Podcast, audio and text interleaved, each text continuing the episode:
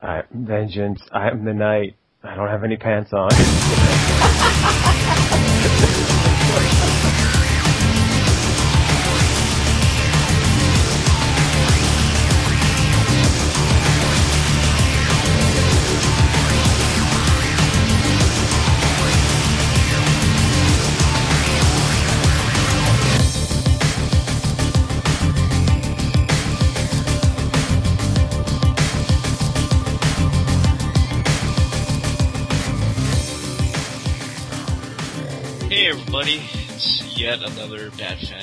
podcast. This is episode number 35, right Tim?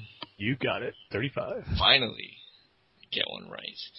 Um, but yeah, this is uh, the Bad Fans podcast, and um, my name is Dane, and we also got Tim with us. Tim, Tim, how have you been, man? I've been pretty good. It's been a pretty good two weeks, I would say, for Batman news and just geeky news in general with Comic Con Yeah. uh, last week. So I'm good and excited. Yeah, you just you just have to play the waiting game, right? yeah, that's the only part that sucks. Um, and we also have Terence with us. Terence, why don't you tell the good people about your life so far? yeah, life is good, especially for a Batman fan. And uh, I missed the last podcast, so it's been like a month since I had some some people to talk to about Batman here who would actually listen and know what I'm talking about. So uh, excited to be back. Yes, uh, quick little thing. Uh, my friend Dan, who we talked about a couple times on previous podcasts. In fact, Lord of the Rings, a- Dan? Lord of the Rings, Dan. Yeah, in fact, the, the subject of a few of our rating systems. Um, he came and visited me. I haven't seen him in like 12 years, and uh, he was driving from New York to Florida, so he stopped in North Carolina uh, for a couple hours to to visit me. And he's got a son who's about you know three. And so he kept telling his son, so was like, who, who are we going? And he kept telling him, we're going to see that Batman guy, the Batman guy. So, and he told me this on the phone. I'm like, oh no, this kid's gonna think like I got like a bat cave and a bat, you know, a helicopter or something, and I'm gonna come out in the suit and all this stuff, and I'm just like some fat nerd who talks about Batman. He's gonna be so disappointed. But um, he actually, they we. I luckily I have plenty of Batman toys and he's into cars, so he like fixated on some Batmobile Matchbox cars and was quite happy.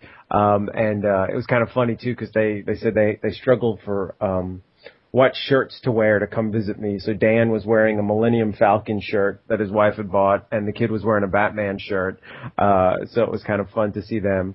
Um, and uh, looking forward to talking to you guys about a lot of the cool stuff that's going on with the new TV show and the new movie and some new comics and our, our I guess uh, Rob is now the officially the new guy. I'm not the new guy anymore, but I had kind of a identity crisis though because I, I was like, oh, Rob's going to be on the podcast now. He's like the Batman. I mean, I'm sorry, he's like the Robin guy. And I'm like, well, Dane's kind of like the Batwoman guy, and Tim's definitely the animated series guy. I'm like, well, what what am I on the podcast? And I realize I'm just, I'm the old guy. so uh, every time when somebody mentions, I'm like, well, back in the '80s when I got Detective Comics for 75 cents. Uh, so uh, any any historical knowledge I have firsthand of. So, um, but excited to be here, guys. I'll have to ask about Dan's uh, Star Wars shirt. Was it a red or a blue Millennium Falcon shirt? It was red with like uh it was kind of like the the blueprints of the Millennium Yep. Falcon kind of in white. He his wife got it for him at Target. He she said so. uh It was pretty cool. Yeah, I got that exact same shirt. Yeah. It was either that one or just a, a plain blue shirt with a picture of the Millennium Falcon that, that I had also. So. it's the red one. Yeah. Conger just struck out, by the way.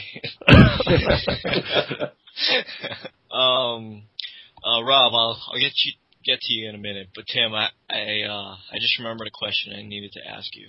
An important question, I take it. Um, you're dying. Okay. Okay. Uh, you only have like I would say like two weeks to live, and you you don't want your family to feel bad and you know be all sad when you die. So your plan is to uh, reenact your favorite uh, Batman the animated series episode naked. Which one do you pick? Wow. that is a very important question. you play all the parts, male and female, and uh, you're naked. Do you, you reenact for your family to watch? Well, I don't think they'd want to see that. I think it'd be funny enough just to see me act, try to act it out, let alone. hmm. I don't know if it would be more. I don't think it'd be fun doing my favorite episode, but probably more fun to do is like an action, more action oriented episode, maybe. That's a good question. So which one? Which action oriented episode? I Guess I'll go with Over the Edge. That has some great action in it. The police, the police shootout in the Batcave, uh, Nightwing shootout in his loft with the police. You got Batman's fight with Bane, and his uh, run around with Commissioner Gordon a little bit shooting at him. So I'll go with that one. A lot of running around. That'll put a smile Yeah. on their faces. Okay, And has that- one more uh, one more question. Okay. Uh, same situation, but you have to pick a song that you really hate that you Right. can't stand every time you turn on the radio it's on or you um you you flip the station which one do you pick Let's just go anything Justin Bieber's terrible. So I don't know any of his songs. I just know they're all terrible. anything justin bieber that's that's a good answer um but we also have rob with us rob if you were dying which animated or batman the animated series episode would you reenact naked for your family to watch I was hoping I was going to dodge that question. we could do a double performance, Rob. well, there we go. I'll go first, and you could uh, close it out. So by that way, after you go, they're they're going to be numb to the idea and like, all right, hurry up, guy. uh, I'll go with growing pains. How about that? that's good that's good um It won't cheer him up though. That's a pretty emotional episode, especially the ending. Yeah, yeah, I can deliver that line. Let's just call it murder. and that's when you die. Yeah. Sir, please die face down. Wouldn't that be poetic if that was the moment I actually did die? that would be. Yeah. or in the Feet of Clay part two, where Clayface fakes his own death in that scene with all the monitors. And he actually calls it his greatest death scene ever. That'd be Oh, like yeah. a real poetic way to go out. You know, only you would think of these questions, Dane. Stuff that never pops in my head. I can't get it out of my head because Over the Edge has that big emotional scene at the end with Barbara Gordon and Commissioner Gordon, and she like goes to tell her she's Batgirl, and they hug, and I'm just picturing Tim acting out both parts naked while his family watches. I'm just envisioning him uh, reenacting Bane picking up the bat signal and hurling it. oh man. I I'll probably kill everyone else watching too. But on a more serious note, um, I was watching the the two part Two Face um, episodes, and um, Tim, do you remember when uh, PJ was going off on how good those episodes were? Uh, He was right. He Yeah. was right because, I mean, it, it, it's a completely new take. Well, I mean, it feels like it. It feels like a completely new take on um, it was. Two Face. It's like he had like some sort of like mental issues before he was even scarred, and you know the scarring was you know just that the the final straw kind of thing, right? And like uh, I was thinking, I wonder if that would have worked in the Dark Knight. I mean, we got a little bit of it when uh when Harvey Dent um, kidnaps that or, or one of the Joker guys, Mhm. but it it wasn't really expanded on. I, I was just wondering if like if how they did it in the animated series could work in the Dark Knight. I think it was played perfectly in The Dark Knight, to be honest. I mean, they just had that one moment, like you said. I thought that was enough because I don't think they really could have done everything that the animated series done because I think it really would have been just Harvey Dent's movie instead of more so than the Batman and Joker. So I think Dark Knight did it perfectly, and the way he actually becomes Two Face, I think. Is done better in the Dark Knight than the animated series, which coming from me is something Really? pretty big. Yeah. yeah. I guess. Nice, you're right. um, but Well- oh, go ahead, Rob. No, I, I was just gonna say, uh, talking about the Dark Knight for a second. Uh, when I was watching the movie, and then they're doing the whole Rico thing um, on the stand, um, I was thinking, oh, is this where he's going to pull out the acid and throw it in his face? Because they're in the courtroom, and that's supposed to, you know, at least in the comics, that's Yeah. kind of how that was portrayed. So I was kind of shocked. I'm like, oh, so he's not Two Face there. So every time that he was on screen, I was kind of waiting for that uh, moment. But I, I will agree, I do like the way he became Two Face in the movie, but I would have liked to have had a little bit more of his personality snap when you know Gordon or he's in the hospital and says, you know, what was that name you guys had for me? I would have liked to have kind of seen a little bit more of that why they were referring to him as Two Face, but that was my two cents. Yeah, and I think everybody expected uh, that whole courtroom scene for you know Harvey to become Two Face. I think it was put in there because of that, kind of like a little nod to that to his origin Yeah. story from the comics. I remember uh, I remember being like, "Wow, they're really cutting to the chase, aren't they?" I mean, they're, they're not they're not expanding this at all. But um, Tim, you had our featured topics. Why don't you tell the good people, and they are good people, except our serial killer listeners, if we if we have any. Hopefully not. Yeah. We're big in prison. Yeah. well, I mean, hey, it's it's listeners, right? And they, they don't have anything else better to do, so right. so why not? Unless this pod drives them to become serial killers. yeah. But if you are a serial killer, hey man, just just turn yourself in because that's the right thing to do. Stop killing people, man. It's it's irritating. Um, but Tim, why don't you tell the good people, minus the serial killers, about our future topic? Will do. Yeah, so like we said before, Comic Con was uh, just ended was, as we're recording this last week, and a lot of big Batman news was announced there. Finally, it wasn't just a little comic uh, recap or telling us what future Batman stories are coming to the comics. Now we got stuff covering movies, even some video games, and the comic was actually I would think pretty light this year as far as news. So future topic's going to be kind of like a Comic Con recap discussion of the big Batman announcements. And I think I could say safely there was none bigger than the announcement that Batman will be showing up in the sequel to Man of Steel. Which there's no official title yet, but everyone's saying it's just going to be Batman and Superman, Batman versus Superman, something like that. So I'll just go ahead and start with that. I mean, uh, what was your guys' first impressions or feelings when you first heard that announcement? Like, what was your thoughts on it? Shocked, I, I assume, but what were your initial reactions to that when it was first announced? Terence, why don't you go? You want me to go first? Okay. anyway, feel free to jump in. No, You're- I you're still wanna- too like shell shocked with that news that you can't even speak about. Yeah, I, I, I was speechless, and I've remained speechless till just three seconds ago. Uh, and um, actually, I was I was pretty excited because I've said from the beginning, uh, especially on this podcast, that I wanted to see Warner Brothers do a Batman Superman World's Finest movie. You know, could they could be a team up or it could be against each other for some of the movie.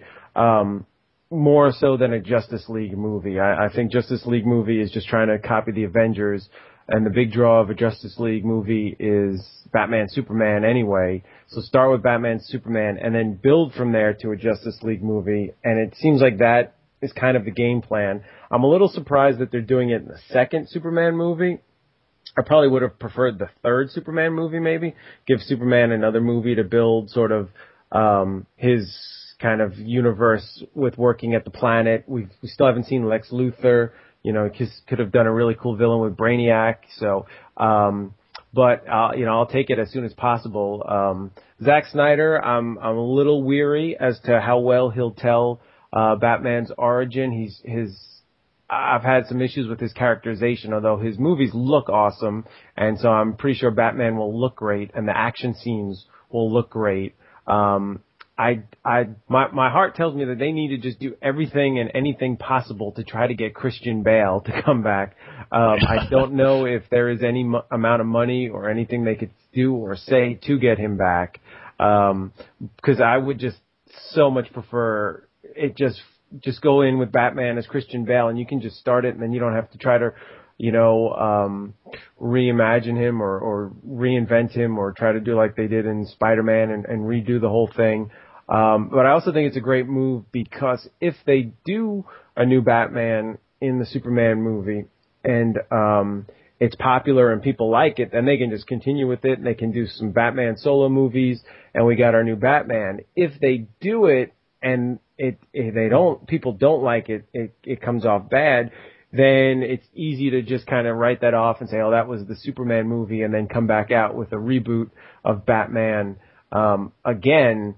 Um, it's a lot harder if they reboot Batman and then it doesn't work. So, um, from that, it's almost like you get sort of a, a safety net that if people don't really like the new Batman, that they have a, a chance to, to reboot it. But, um, overall, I'm looking forward to it and I, th- I think it'll be pretty good. Cool. How about you, Rob? What was your reaction? Uh, same as Terence. I uh, just got out of my silence uh, 15 seconds after his uh, moment of silence. I think I, I looked at it and I thought, okay, somebody superimposed the image. That that can't be real. So I instantly started, you know, looking around, uh, on the internet. It was all the same, you know, just handheld, you know, uh, iPhone shot of the uh, screen, and I thought, wow, they're really, you know, going to do this. Um, I, I, for one, it's like I like the Nolan universe, but I want to leave that alone. Um, I I want to see a new Batman. And I do not want to see a Batman in an all black suit. I want black and gray Batman, yellow utility belt, or go with you know the Arkham Origins look, you know, type of a deal. But I'm I'm sick of seeing the you know black the black suit because it's like that's that's not comic book accurate, and people keep saying, oh, you know that won't work with Batman. I'm like, look, if Captain America can wear red, white, and blue, and Iron Man can wear gold and red, Batman can be in blue and gray or black and gray. Probably not blue and gray, but um, I think this is a good launching point. Uh, not only for Batman but for the Justice League, give you a little bit of a taste. I was kind of on the fence of like, you know, it'd be nice to have Superman have one more movie, but with the 2015 date, you've got the Avengers, you've got Star Wars, so throwing, you know, just just having Batman in the title is is going to be a huge draw, and you know Superman will too. Um, I I'm kind of kind of hoping that they're going to treat it as it's primarily a Superman movie, and there's this other person uh, that it happens to be Batman. Um, you know that Superman's having to track down. Maybe Brainiac will fit in there somewhere, or it'll be Luthor, or um, yeah, I, I'm just I'm excited. in case you can't tell, um, I I hope it's done right. I my reservation is probably the same as you know Terence's that you know Snyder uh, Snyder can make things sure look good, but I I hope he leaves the storytelling to somebody else, and he's just you know the beat guy. You know, you be the director and don't don't worry so much about the dialogue. Leave that to you know a, a writer that you know really knows the character. But um, yeah, I'm I'm stoked for it. They, the sooner the better. Um, I, I don't feel that it's rushed. I was talking to a friend of mine. He's like, "Oh, they're just trying to rush it."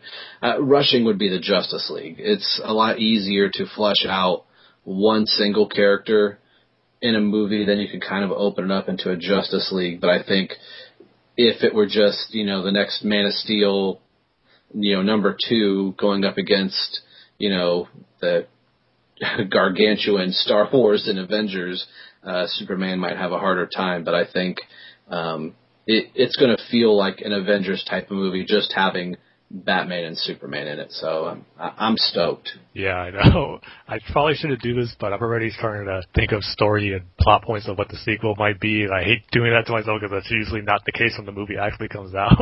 uh, I, I what I could see is just probably kind of like a World's Finest that you know, Batman doesn't trust Superman because he's the alien, and Superman doesn't trust Batman because he's this vigilante. And yeah, there's going to be a fight between the two of them. And I'm thinking they realize, hey, we're we're not the problem here. It's this Lex guy, or it's this Brainiac thing, or whatever it is. And then you know, the last quarter of the movie is the two of them finally working together. But it it'll be interesting to uh, see who they cast. And I know, know there's some rumors on the internet already of, uh, yeah.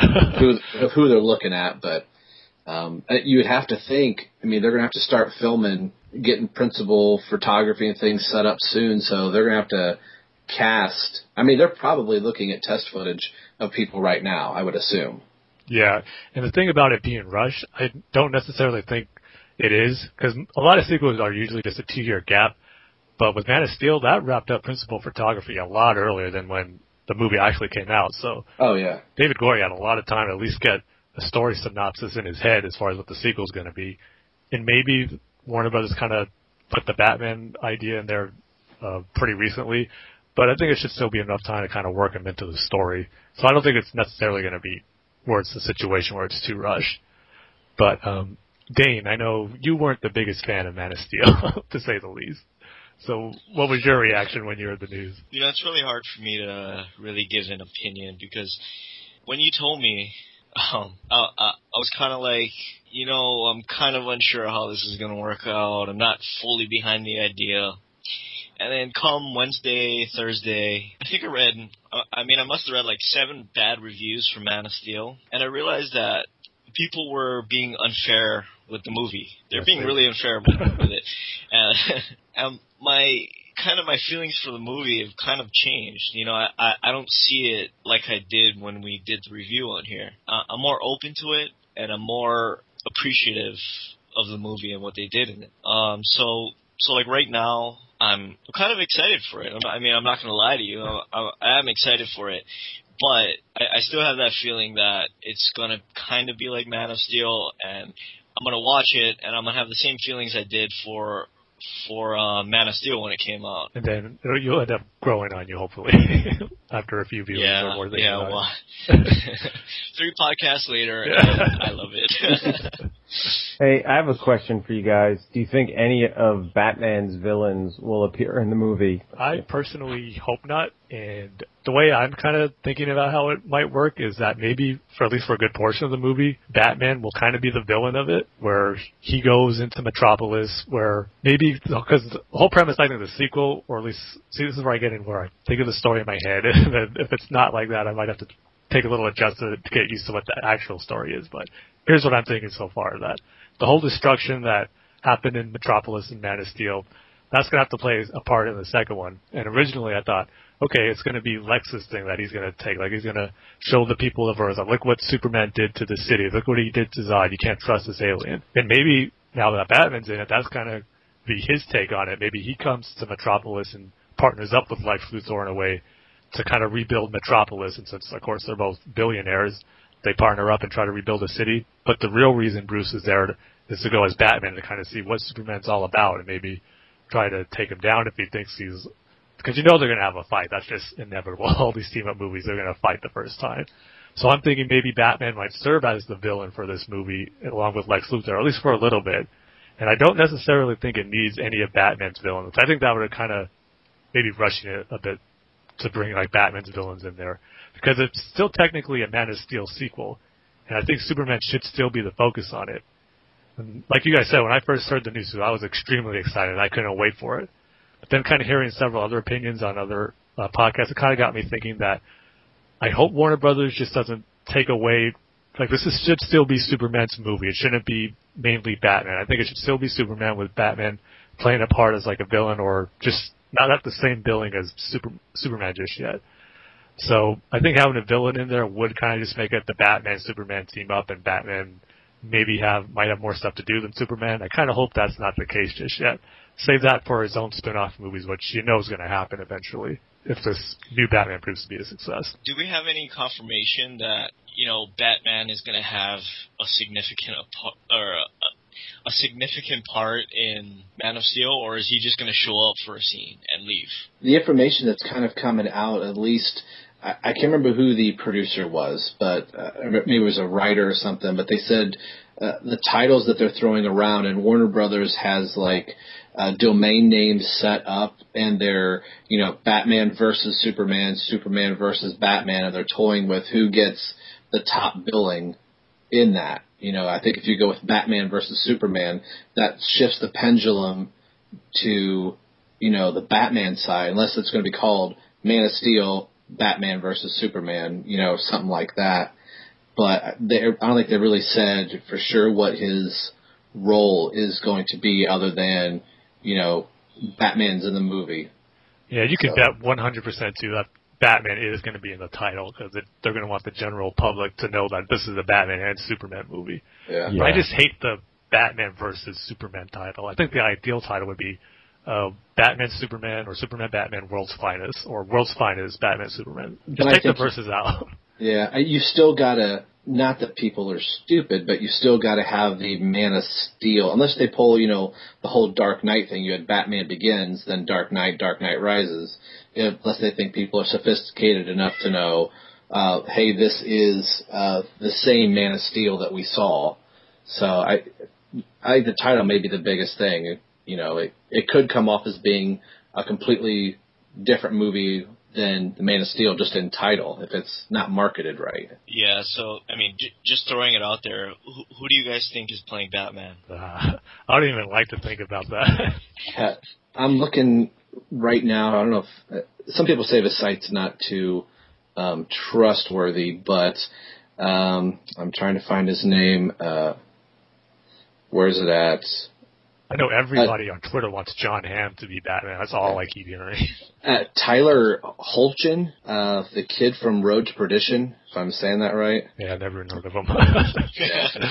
so uh, that, that's just a name that's being that's kind of like at the top list right now, but that's again that's just in the rumor mill. That and I heard Ryan Gosling's name mentioned it also. Well, he's going to be in episode seven too. I can just kind of hope they go with a no name or someone who's not too known. Same way with Christian Bale. I mean, I know he made movies, but I never really heard of him until he was cast as Batman. So just go with the right actor for the part, not the name. Yeah, I kind of hope Christian Bale doesn't come back. I, I I hope that the the Nolan trilogy is its own thing, and I mean, it's it seems like he's moved on already. I mean, he he doesn't do any any more interviews, or I haven't heard any questions about Batman eh, since the movie came out. So I, I don't think he's going to be in it. Yeah, I think that would that would take away if Christian Bale Bale were to show up in this movie. All of a sudden, that opens a million questions in The Dark Knight Rises, and I think that would just be leave it as it is. You don't have to open up that can of worms of like, well, what's John Blake doing? How, how, where is? Why did Bruce decide to return? Then you've got to wrestle with all that stuff. So I say move forward.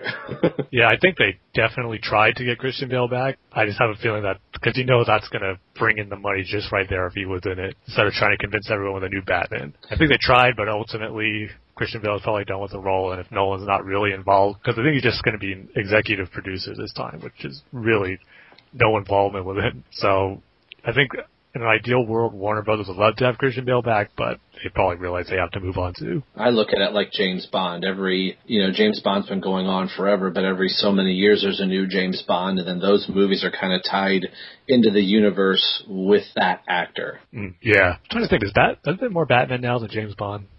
no, uh, James mm. Bond is up to 26 films. No, I mean actors. Oh, like, oh yeah. I think Batman might have surpassed them, because I think Bond is like up to five now. Yeah, you've got Connery, Lazenby, uh, oh, Roger, yeah, that, Roger Moore, Timothy Dalton, Pierce Brosnan, Daniel Craig. They're up to six. Forgot about that guy who just made one movie. yeah, he's the George Clooney of yeah. the James Bond world. so yeah, I think it's safe to say we're all eagerly awaiting the Batman Superman movie. I mean, it's going to be it's 2015 seems like a long time, but it'll kind of be here before you know it. And then seeing probably set pictures next year, or definitely a trailer or teaser next year. So we should at least be getting the look of Batman pretty soon. That's if Warner Brothers makes it. We've been promised lots of movies from Warner Brothers in the past, yeah. and we never got them. So you know, we'll that, that's the one thing I was disappointed about this no- announcement because before Comic Con, you'd heard like, Geoff Johns talking about people be asking questions. What's up with the DC movie universe? We're we going to see Green Lantern and Flash? And he just kept saying like, wait to Tom- Comic Con. We have some announcements at Comic Con. Then even like a few hours before this was announced, there was rumors of of the Batman Superman movie plus the Flash for 2016 and then Justice League for 2017. But those never got announced, and as we know now, the Batman Superman movie was the only thing announced. I just wish they kind of get the ball rolling on more of their heroes leading up to hero movies leading up to Justice League. I mean, I'd love to see a Flash and Wonder Woman before the Justice League, and but I think they're just gonna probably go Batman to Superman, then into Justice League, and introduce the characters all over again. Uh, somebody was telling me that the Flash movie is still a go.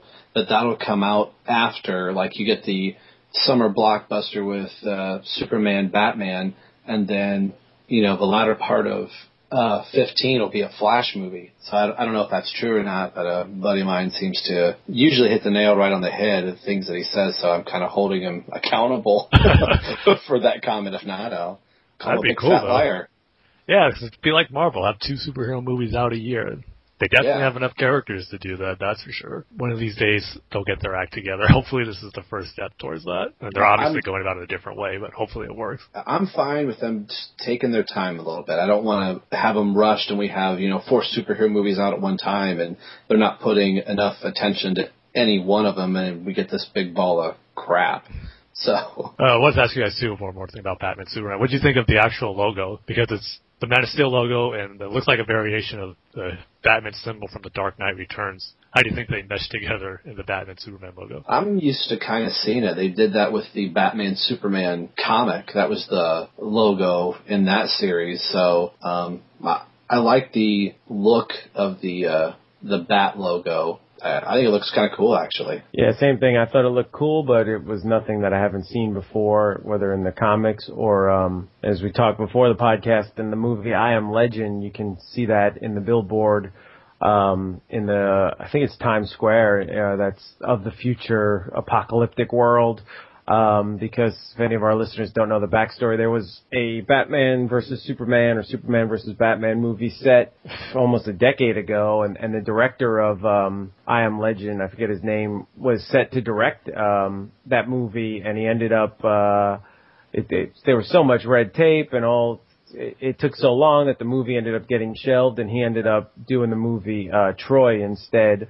Um, but as like a little nod to what could have been, they put that poster sort of in the background for Will Smith to walk by. So, um, and it, it actually kind of looks a lot like this one here.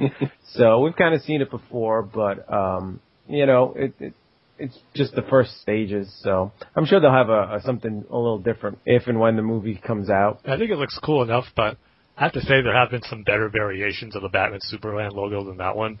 Because uh, mm-hmm. the one you guys were talking about, or that you mentioned, Rob, for the first Batman Superman comics, the one that started with uh, Jeph Loeb's run on uh, was Ed McGuinness. I love that logo. This is like the classic Batman uh, logo with this classic Superman symbol, and I just think that's the perfect meshing of those two logos with that bat uh, symbol. My brother actually has that Batman Superman decal on his truck. He gets compliments on it all the time. so, I mean, it's hard to not like any Batman Superman logo, but I think there have been better ones out there.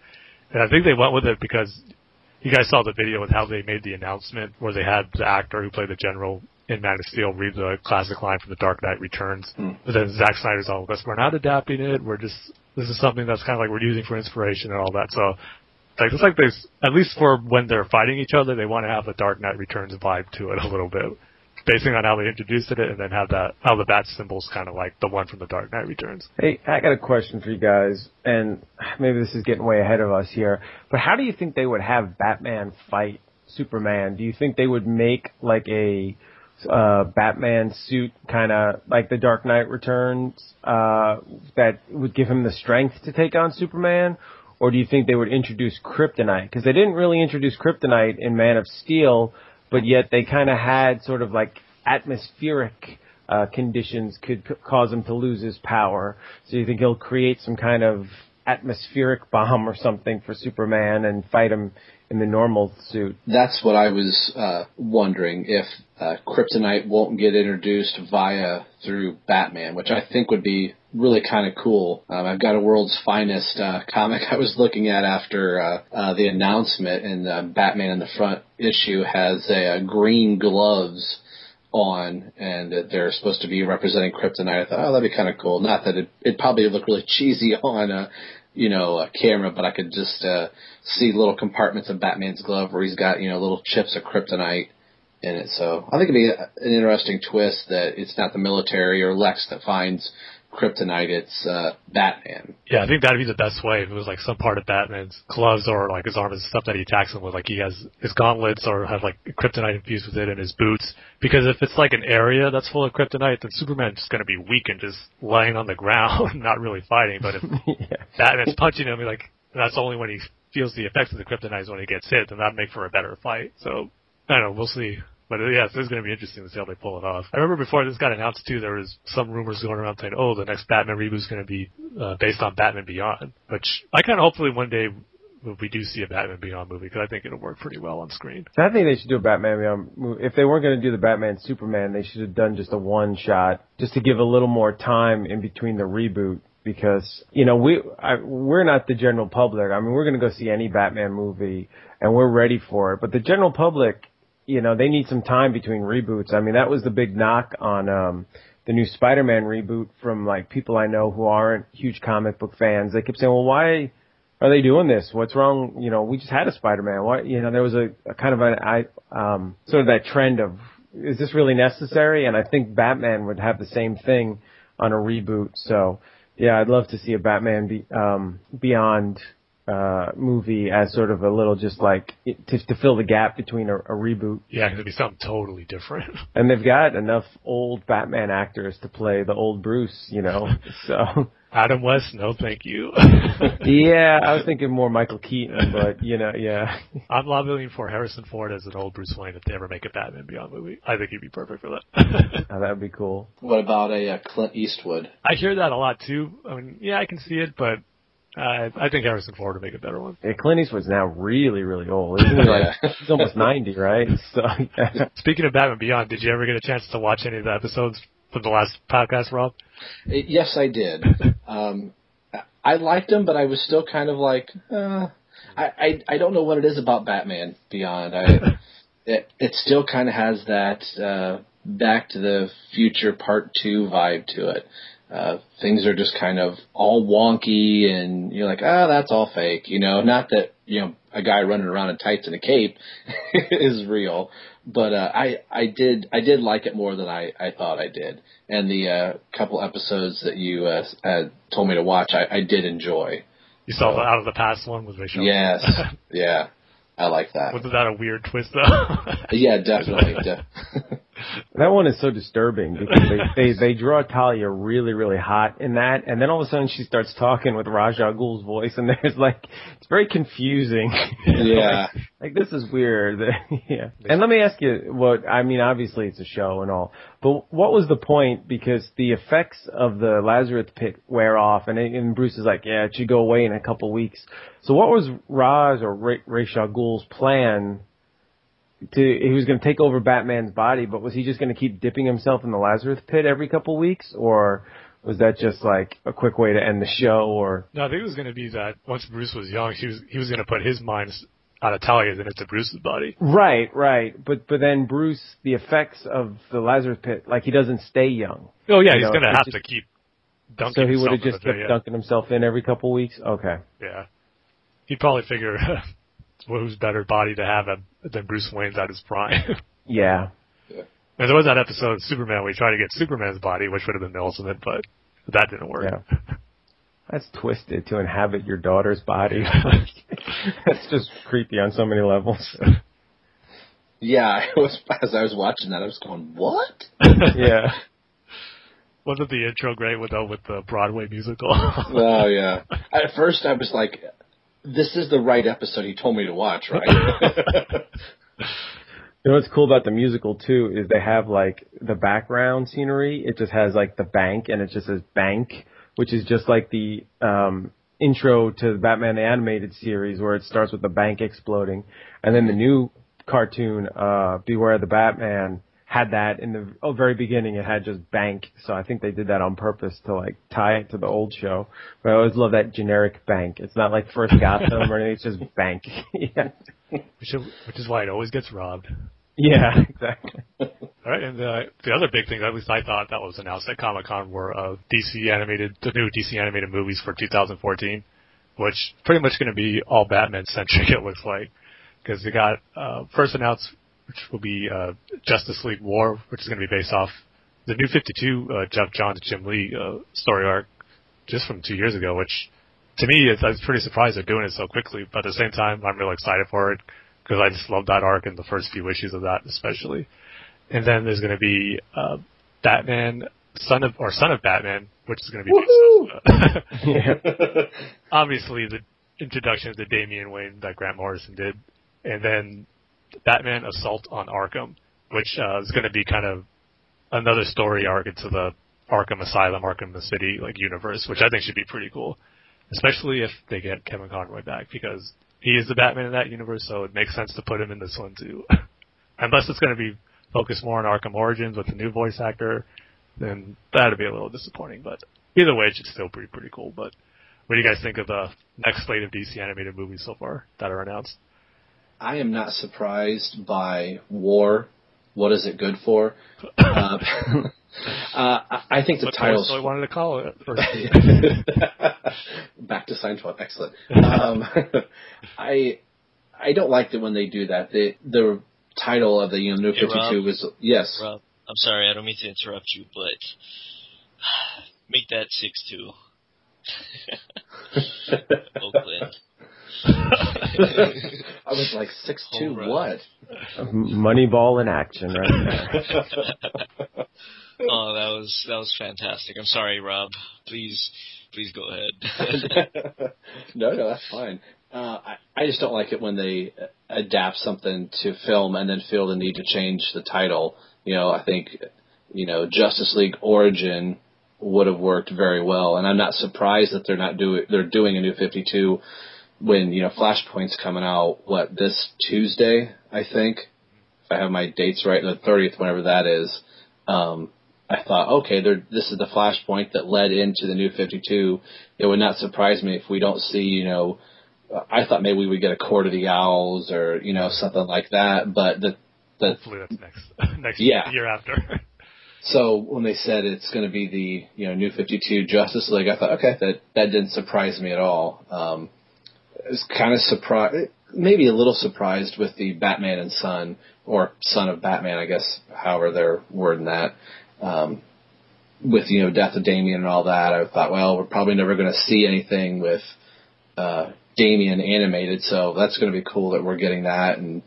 Uh, you know, get a little bit of maybe Tim Drake involved in there as well. Because animated wise, there hasn't been an actual honest portrayal of Tim Drake yet in any animated yeah. uh, feature. M- maybe uh, Young Justice a, a little bit, but um, and then the Arkham stuff. Um, anything Arkham, I don't care what it is. That's that's going to be great. So I think all three of those should do very very well. Yeah, I'm looking forward to them. Um, I'm kind of interested in the war because uh, the knock on Jim Lee's art, which there's not a lot, but I've heard people say his artwork is very stiff. And um, the other knock I've heard is that he dr- just draws the same guy. Like every guy has the same body and built, and- and it's just the same guy over and over again.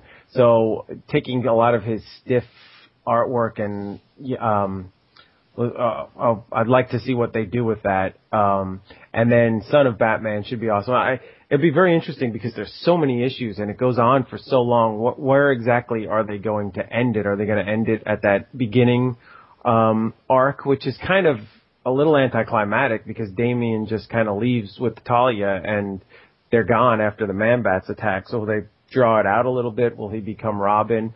But um, I will be extremely disappointed if they do not have the line where Damian first meets Bruce and says, "Hmm, I imagined you taller." That, that's, that's so classic.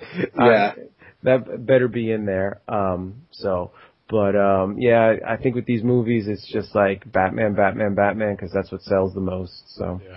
And it's Oh. a, also his 75th anniversary next year as well. Yeah, so that's probably a big reason why they want to have maybe Batman in all these titles. Yeah, I'm calling it right now. The last shot in the Son of Batman movie is going to be uh, Damian as Batman from the 666 story.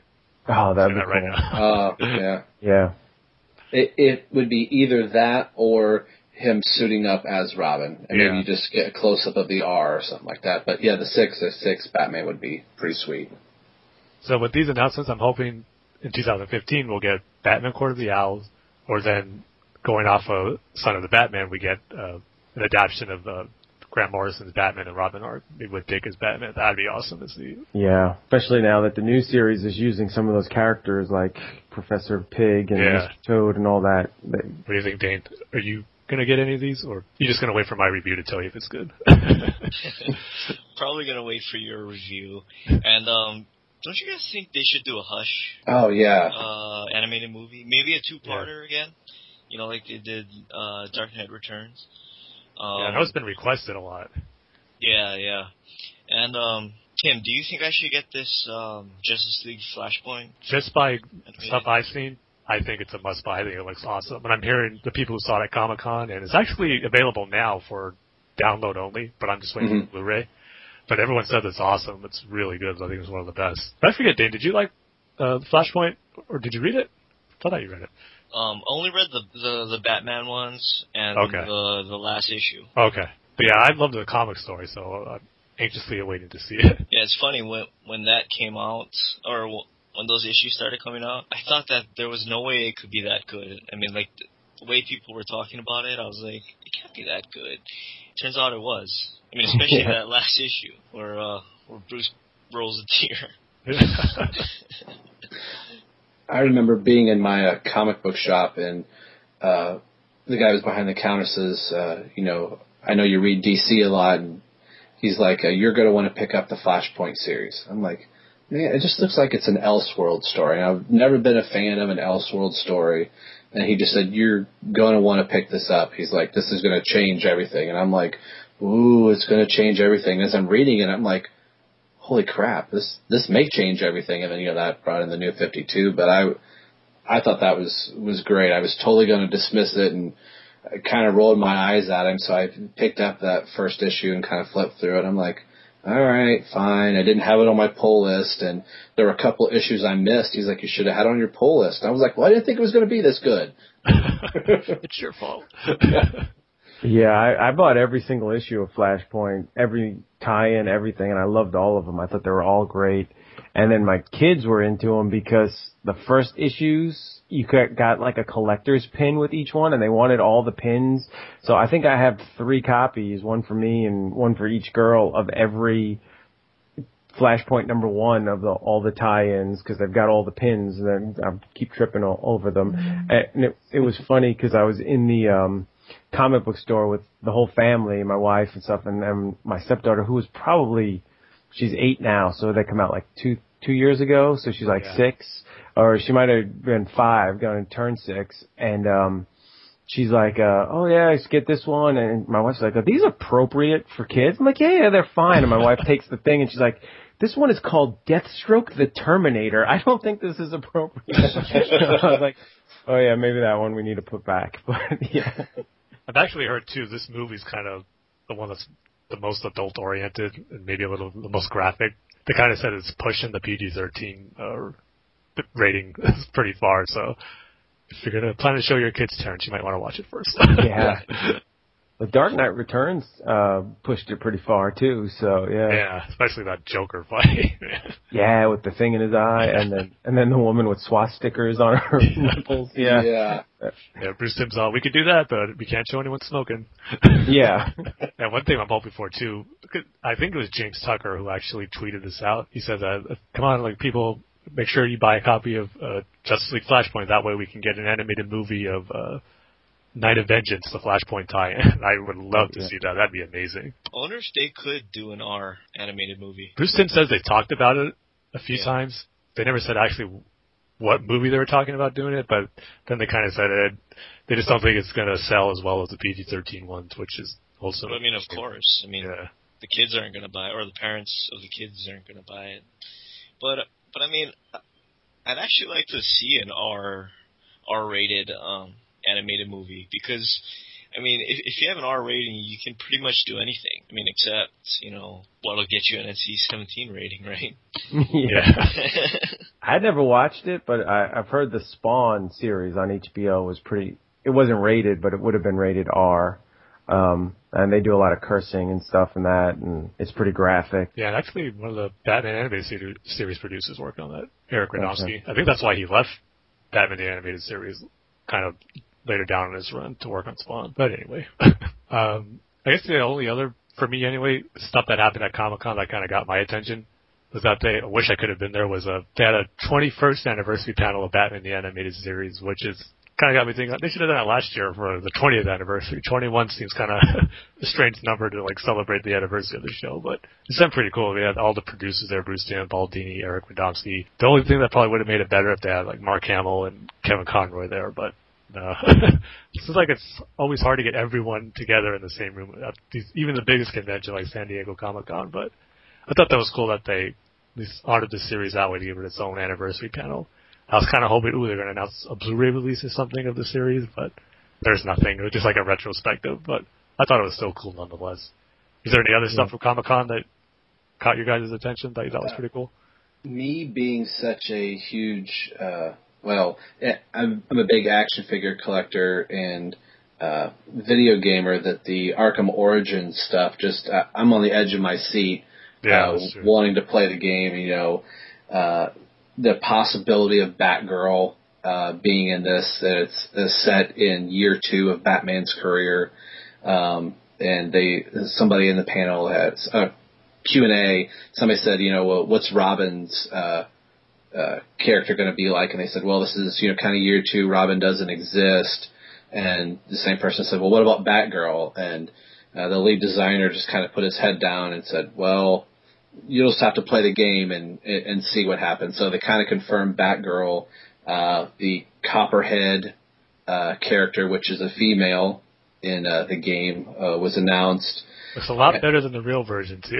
Yeah, yeah. snake costume. and uh, the possibility of co-op mode for the Oh, first time awesome. in Arkham. So you could do challenge maps or possibly in-game uh, co-op mode. And then uh, GameStop just announced uh, the Black Mask uh, DLC uh, along with the Deathstroke. So depending on where you um, pre-order it from, and I had mine pre-ordered from Best Buy. GameStop had got their information wrong. They were saying at first that you could play as Blast, uh, Black Mask and get uh, two challenge maps, but they've since changed it and just said it's uh, just two Black Mask uh, challenge maps. But um, I think as we get closer and closer to October, we're going to see uh, more and more stuff. So I was I was eagerly anticipating that, and then the DC Collectibles action figures are, excuse me, releasing a line of Greg Capullo action figures, and the first three that are up are Batman, Nightwing, and Talon. So uh, I will be getting all three of those. My wife was like, "Really? You have the Justice League seven pack Batman I bought you for Christmas?" I said, "Well, guess guess what? You can buy me this Christmas: Nightwing, Batman, and Talon." So uh, the DC collectible stuff always uh, catches my eye too. I don't know if you guys collect any action figures, but I've been collecting action figures since '77. I have my whole complete run of uh, Star Wars action figures, Tim. nice. I have some. I got. I was getting the Star Wars toys when it was like in the mid '80s, where nobody cared anymore. They were all in uh, bargain bins, so that's where I picked up all my figures. Yeah. Unfortunately, none in the box, but I I made have- out of them. Uh, I have quite a few in the box, and I stood for four hours out in the rain for the Episode Three Lava Darth Vader. Um, so he's still mint on card in a box. So Let me ask you this: Do you have a, the Jawa figure, original Jawa figure with the plastic cape? yes, I do, and it's still in decent condition. One sleeve is a little torn, but other than that, I I played with my action figures, but I was still very careful when I did. I was always afraid I was going to chip something. I remember losing like Luke Skywalker's yellow lightsaber, and I'm like, no, it fell down the grate in our house, our heating vent, and I lost it. Because that Jawa figure, you know, it's either the Jawa with the plastic cape or with the cloth cape. But one of them's like the Star Wars figure that's worth the worth the most out of all of them. It's like somewhere Yeah. in the thousands now. Yeah, it's the uh, plastic cape. I don't know what condition mine would be worth, but it's it's good. It's good condition, and you're talking, you know, seventy seven, seventy six when that came out. So All right, I have a question. You have to answer this honestly, Rob, no matter how embarrassing it is. all right, When you when you drop the uh, lightsaber down the grate, did you try to use the force to like use your mind to pull it back out? that is so funny. Um, I remember trying to get a fork. I, I bent one of my mom's, you know, kitchen forks trying to get this heating grate, and I just stood there staring at it, closed my eyes for two seconds. I'm like, if I could do it just one time in my life, this would be now. so I actually closed my eyes for a second, thinking that somehow I was going to be able to make it. I could just get my little hands down there just enough. I thought just an inch, you know, shake the ground. Uh, it, it didn't. It didn't work. I had a feeling I would have done the same thing. that's not embarrassing. Come on. So, so I grabbed a toothpick, colored it yellow, and shoved it in Luke's hand. yeah. yeah, one time when I was real little, I was like three or four or five, something like that. And I was really into Star Wars. I kind of uh, scared my dad real bad because I was acting acting out the scene from Return of the Jedi where Luke is uh, getting electrocuted. You know, I'm just screaming, "Father, please help me!" And he's just coming home from work, and he hears me saying that. He like rushes in, like, "Tim, you okay?" oh, I just played Star Wars. yeah. Hey, one thing I was going to mention from Comic Con, Comic Vine had a lot of good interviews up there, And uh, the writer of Detective Comics, John Layman, had an interesting quote that I thought related to the podcast a little bit because they asked him what character did he want to redo or or get a hold of in the new 52 if he could um, tackle any character. And did you guys hear what character he said? No. Not Plastic Man. pain. Yeah, no, Plastic yes. Man. Yeah, and he's like, and he said they won't let him. He says he's got this great idea for a Plastic Man reboot in the new 52, and he keeps asking and asking, and they keep telling him no. So, um, I don't know. Maybe the Plastic Man podcast might have some legs, you know? We're already getting a following. It's John Layman. yeah. And also, it's it's too bad it's John Layman. you don't want to see Plastic Man versus Emperor Penguin? Emperor Those Plastic Man. Yeah. Maybe they're saying no. Somebody else asked us to do it. it's like that one person that's raising their hand and you don't see them. Anybody? Anybody? No, Yeah. I'm sorry. Snyder, do you want to write Plastic Man? Sure. Great. We're going to do Plastic Man. I think also too, uh, we got the yearly tradition since the new 52 of uh, the update on Stephanie Brown and Cassandra Cain. The same answer we always get. We would love to do stuff with them, but not at this time. Like, Did one you year guys- they'll have a different answer. Yeah. Did you guys see the Little Gotham uh, comic book where um, I think it's the most recent issue where Bruce is telling Damian uh, there was a panel um, somewhere from Comic Con that they were showing this that it's Bruce saying even though uh, sometimes a fictional character is just a fictional character and just because they're not around anymore doesn't mean you can't still love and enjoy the stories that you once read and that doesn't mean for you that they still don't exist and I was like, that's kind of a slap in the face. yeah. Uh, that's not the issue. The issue is that we want to see more stories of those characters, not that they don't exist. Yeah, but it was almost kind of saying, well, they may not exist now, but for you, they can. For you, they can exist, but for us, they're not going to. Yeah. They're never coming back. Yeah. not until the new 52, the new new 52 universe. The only way I could see Stephanie Brown making an appearance is if they greenlight a Red Robin series again. I think that's the only chance Stephanie will have to join the new 52. yeah, I doubt that's going to happen anytime soon either. Yeah. Don't give me any hope. Just Yeah. don't mention her on this show anymore. yeah. Um, Until she's actually confirmed. yeah, until she's actually confirmed and Brian Q. Miller's writing her. I I don't want to hear about her. My heart is broken. Even in the Smallville comics, they wouldn't allow. her. nope. Did that webcast show ever come out with a episode two with the Stephanie Brown Batgirl? Whatever Yeah, that was. Right. Yes, uh, episode two is out. Okay. I Okay. actually forgot about that. Yeah, it's uh, the episode has Harley and Catwoman and Stephanie. And there's a little tag on it that said it's kind of like a Kickstarter program, and the episode three will come out. It just may take a while for it to come out. Yeah, because the other podcast, the one, the the Batgirl one with Stella, she interviewed the whole cast and everybody like a year ago or so, but it's hard to get into that when it takes so long between episodes. Yeah, Yeah, plus it's hard probably too when it's a fan project to keep it up, keep it going like that. Unless you film a bunch and then then you release it. Like once you have a lot of stuff already filmed and ready to go.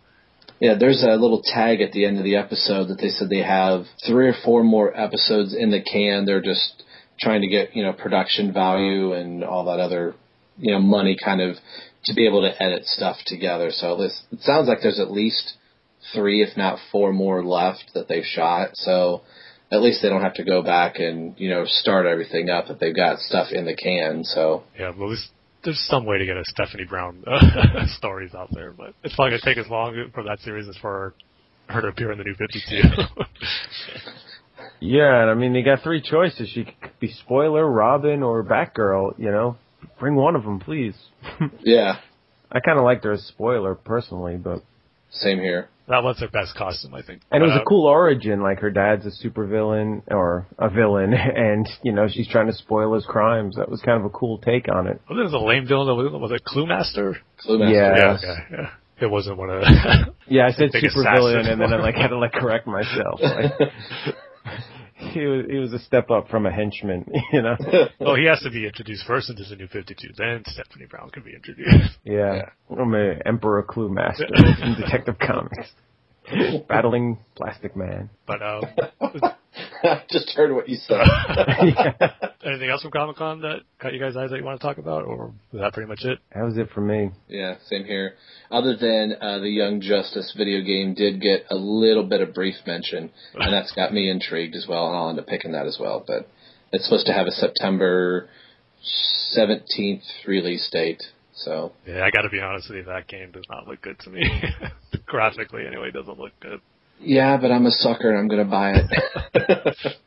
Well, I'll let you tell me how that one is because I don't think I'll buy that one right away. okay. But um, also with the big Batman news, that's not Comic Con related. Beware the Batman finally premiered. And two episodes in now as we're recording this, so just wanted to get just your overall impressions of what you guys thought of the first two episodes. Me personally, I'm really enjoying it. The first episode I thought it was good, but it just sent go by way too fast. Like that's it, it's over already. And of course, Professor Pig was done differently than he was in the comics, which was expected. But you just I don't know, there wasn't much to him really. Just the kind of generic villain who kidnaps these big executives to get revenge. So I thought he could have been used a little better. But then this last episode, which was uh, titled Secrets with Magpie, I thought that was a great episode. And the one thing I just love about the series is how they're portraying Batman. A lot of great detective work. I think his voice actor uh, was doing a great job. I'm blanking on his last name. I know it's Anthony's his first name, but I'll get familiar with it the more I see it. But I think he's doing a great job of Batman, and the characterization of him I loved. It's real dark. His fighting style is really cool. The way it's animated. So so far, I think it's off to a great start. and I'm definitely eagerly awaiting every episode so far. So it's a thumbs up for me so far. How about you guys? Yeah, can Yeah. I just say something first? Yeah, go ahead. Um, like I- I'm so tired, sick and tired of hearing people saying that it's not as good as the animated series. It's like n- nothing's gonna be as good as Yeah, the you animated can't series. think Like no, no, no matter what you do, it, it's never gonna be as good as the animated series. But I mean, I haven't seen it yet um, because it comes on way too early in the morning for me on Saturday morning. So uh, yeah, that's it. Uh, sorry, Terence, I didn't mean to interrupt. Oh no, that's okay. Yeah. So you haven't seen it at all yet? No, no. It it comes on at seven o'clock in the morning on Saturday, and I I just can't get myself up at seven. Do I mean, you have a, a DVR or something, or no, because I, I don't really watch TV that much, so I don't, okay? I'm thinking it's not it's not worth it. Yeah, well, our our box just has a DVR built in, so I I don't watch it when it comes on. I watch it, you know, later. But um, I I say the only thing I was disappointed in was the um introduction or the the theme music or whatever you would call it, because the other Batman series have had some cool intros, and this lasted like like three seconds, like beware the bat, boom, and you're right into it. So I was kind of like, uh, you know, but other than that, I really liked it. Um, I thought the action was really good, er, really fast paced. Um, the only other computer animated show I've ever seen is, um, sorry, I haven't seen the Clone Wars yet, but was, uh, Green Lantern. Uh, yeah, and, um, I thought the action it was just great in the computer generated. I thought the scenes, and this isn't a knock, but I, I felt like the scenes that were not action scenes where we were looking at Bruce and Alfred and Katana, um, they move a, like a little slow and I almost felt like I was watching a video game. Like I was, like the action scenes were the playable part and then the, uh, scenes of Bruce and Alfred were kind of like when you, you reach a level in the video game and it plays a little clip. but that, Cutscenes, yeah. yeah, that's what they're called. Um, uh, but that's not a knock of it. It's just how I felt with it. But um, I still, I, I really liked it a lot. I liked the the thing I was most nervous about the show was Alfred, especially when it was first Yeah. announced and he had the, the two pistols and guns. Um, and it's obvious they're going with the um, sort of the um, Geoff Johns Earth One uh, version of Alfred, where he's more of a bodyguard and a security guard and kind of butler in name only, um, which I, I really like, um, and I, I think that's pretty cool. Uh, and I, I like the how they've got Katana in here, and and you know. Um, it, it's just something different, you know. The, the animated series was awesome, and that was like classic Batman, and the the Batman was pretty good, and Brave and the Bold was good, but you know, I didn't want him to just retread um, what's been done already. So this is kind of uh, um, just kind of a new take. And from what I read, they said they're going for more more of the classic '70s detective Neal Adams kind of Batman stories with some of the more modern you know, characters uh, like Professor Pig and Mr. Toad and Anarchy.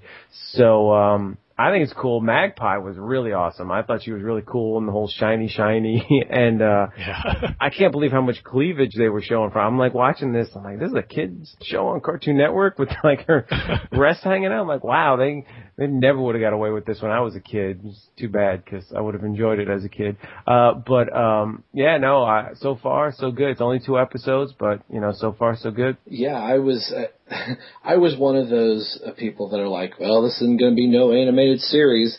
So I actually sat with my arms crossed, kind of like, all right, impress me, you know. And you know, by the end of it, I was I, I felt the same way. I'm like, man, that was fast. You know, we got a you know, DVR, and I end up watching it on uh, I think a Wednesday after work or something like that. And uh, I'd been I'd been putting it off just because I was like, it, it was more that Young Justice had left such a bad taste in my mouth. I mean, I love the Young Justice, but what Cartoon Network did to the show, I'm like, I'm not going to get sucked in to watch another show on Cartoon Network and get excited about it. Then they just pull the plug, or then they say, well, we're not selling action figures, so we're going to cancel the show.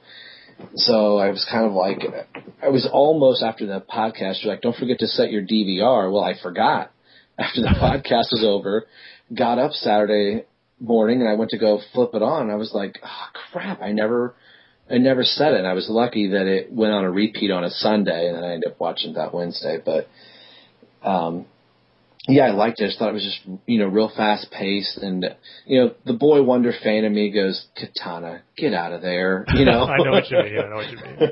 but, you know, like Terence said, I, I'm glad that they're, they're not just treading the, the same water, you know, that, that they're Yeah. doing something new and different and fresh. And, uh, I kind of thought the same thing about while they're talking. I'm like, felt like I maybe should have a game controller in my hand. Like, okay, I want to hear what they're saying, but I want to get to the fighting. I want to get to the fast stuff. So, uh, and I thought the same. I I didn't notice the cleavage, but anytime something like that comes across the screen, I'll hear my wife go, "Whoa!" so I looked up, and she's like, "Okay, really?" and I was like, "Well, it's an animated cartoon." She's like, "Rob, it's Cartoon Network. Kids are going to watch Ben 10 after this." Like, uh, uh, well, but I thought the same thing. I was like, I can't believe they're showing that much. And she, my wife's like, you guys and your comic book boobs. I don't know what's going on. but yeah, I, it's, it's got me hooked. So, uh, I, I hope it kind of has a good, uh, a good, decent, you know, lifespan that it's not, you know, plagued by, okay, we're going to do three or four episodes and go on hiatus, go three or four episodes because that's just what ends up killing some shows. People don't end up coming back. But I, I thought they're off to a good start, and it's. I'm kind of hoping that you know maybe some of these villains like you know Professor Pig and Mr. Toad will kind of get brought you know to the forefront because you know it'd be nice to see the Joker, but I'm kind of hoping the longer the show goes on that maybe we'll see some of the A-listers and maybe see a Boy Wonder somewhere. So, Yeah, I think we will, especially for the villains. I think they didn't, like you said, just set themselves apart from all the other series and use these other minor villains. But then, as the series gets on, hopefully gets more popular, they'll bring in like the classic villains we all know and love.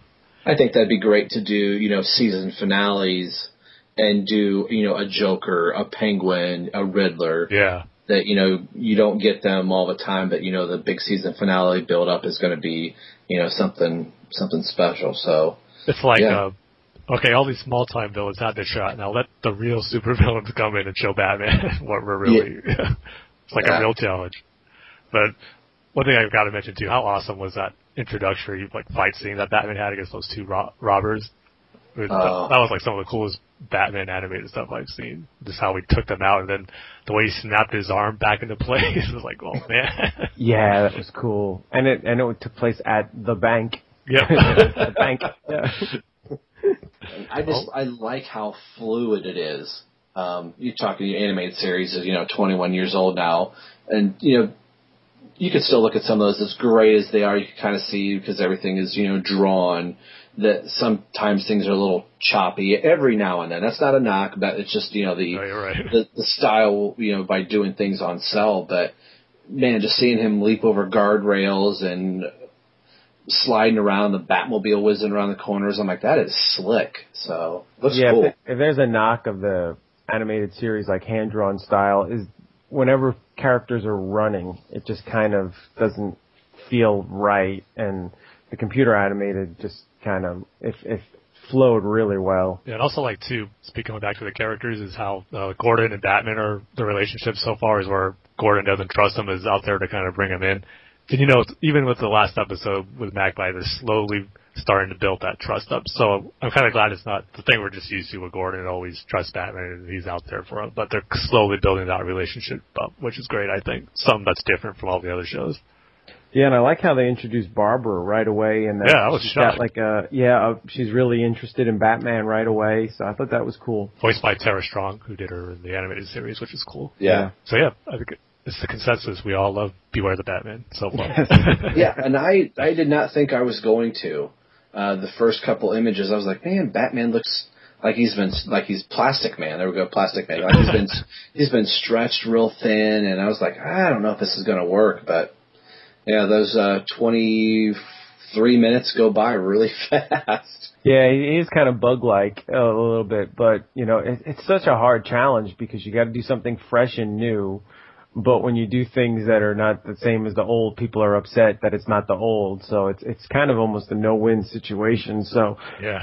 all in all, they they did a really good job. I feel at least in the first two episodes. yeah, we'll see how it goes from here. But I think, I think anyway, we're gonna, it's gonna end up being a good series. I don't think it's gonna dip in quality that drastically for us to hate it, but hopefully it'll stay pretty consistent. Yeah, I want to see Katana get into some fight scenes or some action scenes because uh, so far, you know, she's just been introduced, but I think that'll be cool. Yeah, she has to make up for having no Robin, so she better be cool. yeah. That's right. Right, uh, I guess that's it for our main topic stuff. Are you still watching the game, Dane? Is? Yeah. Is it still It's bottom of the yeah, bottom of the eight, six two. Oh, I'm just hoping that that the A's win and the Rangers lose. I think last I checked, it was like eight eight or something in the eleventh inning. Texas and Cleveland, and Cleveland had like two runners on, nobody out. I don't know who won. Oh wait, wait, sorry guys. this is check. important. Let's check this. yeah, no. Yeah, Cleveland won. Oh, they did. Yeah. Okay, good. Someone must have hit a home run because it was 11-8, and it was tied 8-8 in the 11th. You know. I think I'm I'm always going to root for the Yankees, but the other team who has a chance that I'm really pulling for is the Pirates. Yeah. And Yeah, they're they- in second, right? Yeah, they just lost two nothing to the Marlins. Oh, you got to beat the Marlins. Thanks. The good teams can't beat the bad teams. Irks me to no end when that happens. All right, so I guess we can get into our conversation with Alex. So, Terence, why don't you tell us what Alex has to say? All right. So we got an email from Alex just in time too. It came in about one hour before we started recording. Um, and he says, Hey guys, Tim and Rob were great on the podcast. Awesome topic as well. I was just reading Geoff Johns' run on Teen Titans for the first time and it was interesting seeing Tim as the ruthless killer Batman in the alternate dimension. Although I wouldn't say he's my favorite, I actually like Terry much more as Batman because of the Batman Beyond Unlimited comic more. I just never saw him as Batman through the animated series. Wasn't he 16? Even Dick, who was crime fighting, acrobatic, doing detective work, and studying with Batman since he was eight, wasn't ready to e- wasn't even ready to become Nightwing until he was around 18. Tim was doing detective work and studying Batman when he was even younger. John Paul Valley had been trained by the system from birth to be the ultimate warrior. Bruce, the greatest Batman, trained and studied to push himself to near physical and mental perfection till age 25, and even while wearing a cowl, felt like an amateur. Like they said in The Return of the Joker, being Batman is more than just a suit. And as great of a character Terry was, he needed more time to develop, which he's getting in Batman Beyond Unlimited. I'm not complaining. You could tell in epilogue he was full of Batman. I thought it was ridiculous that people were complaining that by the fourth season of Smallville, Clark should have put on the suit. Do people really want an 18 year old senior in high school as Superman? I'd much rather have a guy who can split a planet in half fully mature first. uh, and then he says, I was happy to hear love for the black Spider-Man costume. That's my favorite era of Spider-Man. I thought it went downhill when he went back, back to the red and the blue. With the announcement of the Superman Batman movie, what are your predictions for the plot of the movie, keeping in mind the events of Man of Steel? What do you want for Batman in the reboot? Personally, I want them to play up the detective and science angle more with some amazing martial arts versus more of the brute fighter who relied on others to design his technology, like in the Dark Knight trilogy. And he says thanks. So Alex, thanks for the email, and I'll uh, I guess answer first. If I had to guess on a plot, which I don't even know if they've written the movie yet, I think they're writing it. I would say it would probably will go right from the killing of Zod, and I think it will be something where Bruce is kind of disgusted or outraged by all the destruction in Metropolis and the killing of Zod, and is going to somehow team up with Lex Luthor. Lex Luthor is going to try to, you know, convince Bruce that, you know, Superman's the the real evil, and then they'll take down Superman, but then Bruce will realize that it's Lex who's the real evil, and then come back, and then they'll team up. And I do think they are going to put in a Batman villain or two just because of the financial gains, knowing that the Joker or Catwoman or you know, especially the Joker would have. So I, I think the Joker will be in it to some degree, even if it's just a slight cameo. Um, and personally, in the movie, I would want as little of Batman's origin or as possible. Save that for his own movie and just kind of have a fully formed Batman. And um, uh, as far as the martial arts and stuff, definitely.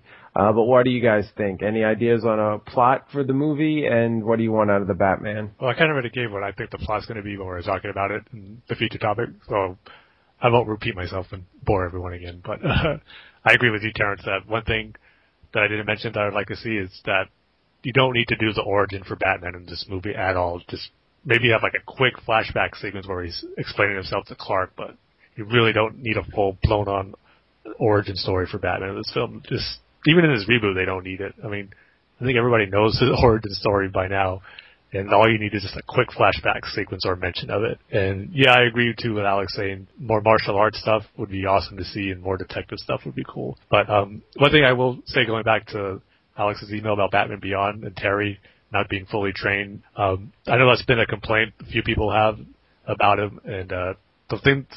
The ex- big explanation pretty much is why he's able to do all the stuff is it's the suit doing a lot of the work that he does of the training he doesn't have and that kind of is, is what makes him able to be so young and to kind of have success as being Batman at such an early age as a suit. And you even see him get beat up tons of times in that suit. So that's the main reason why he's able to do what he can. But like you said also, Alex, in the epilogue episode, he was full on Batman. So you know he does eventually get the training he needs to be a full on Batman like we see. So but I just wanted to bring that out too. and I'll also say he's got Bruce in his ear telling him what to do yeah. and all that knowledge and experience to help him out. Yeah. My thoughts on the uh, film, like again, I don't want to rehash what I said, but I I do think that I'm I would guess, but I hope and I think what'll probably happen is that uh, Batman versus Superman or whatever the title is going to be, that it's going to be sometime later. Um, you know, days later in Metropolis, I think uh, the the events of uh, Zod being killed will be kind of in the past, and Superman's been functioning in Metropolis, and I think maybe that's the thing that brings uh, Batman to Metropolis. So I don't think we'll pick up from like you know moments after in the rebuilding. I think the rebuild will have already happened, and maybe we'll find out that you know Wayne Enterprises and uh, LexCorp were together working on it, and you know, Bruce has just been kind of been there in Metropolis watching. So, um, I, I fully expect that maybe it'll be like a year or two later or something like that to where you don't have to explain a whole lot more with Superman. He's been kind of in the public eye. Um, and just kind of like the Amazing Spider-Man movie when they went through that whole, you know, we're going to do a fresh reboot and do the origin story. I remember thinking, we saw this, we saw this. Let's. I mean, I really liked Amazing Spider-Man, but I don't think you need to do that with Batman since we're just coming off a couple years after uh, The Dark Knight Rises, and uh, like Tim said, we're everybody's pretty much familiar what makes Batman Batman. So unless it's just a you know a couple quick lines Bruce has with Clark. And yeah, my parents were shot in an alley, and I decided to become Batman. Okay, let's go get the bad guys type of thing. So I, I hope we don't have to, you know, revisit any of that. So, but that's my two cents. Here's the plot. Here's what it's going to be. The whole thing is that Bruce goes there to make Clark pay for the satellite he busted up, and his flight was off. That's yeah. Do you know how much that cost? I thought you were going to say uh, Bruce gets knocked out and Clark takes him in, puts him down in his basement. Um, it'll be top Batman in my basement. oh gosh. hey, and real quick, did you guys catch on that first Beware the Batman episode that one of the guys taken hostage with Michael Holt was Mr. Terrific? I found that out afterwards. okay, yeah. I didn't realize when I was watching it. I did not real. I did not even catch that. Yeah, I wonder if they'll do something with him later. I know Stagg is going to be in it again with the whole. They're going to do Metamorpho, and he's going to, of course, tie into that just like he was in Justice League. So I okay. do recognize him.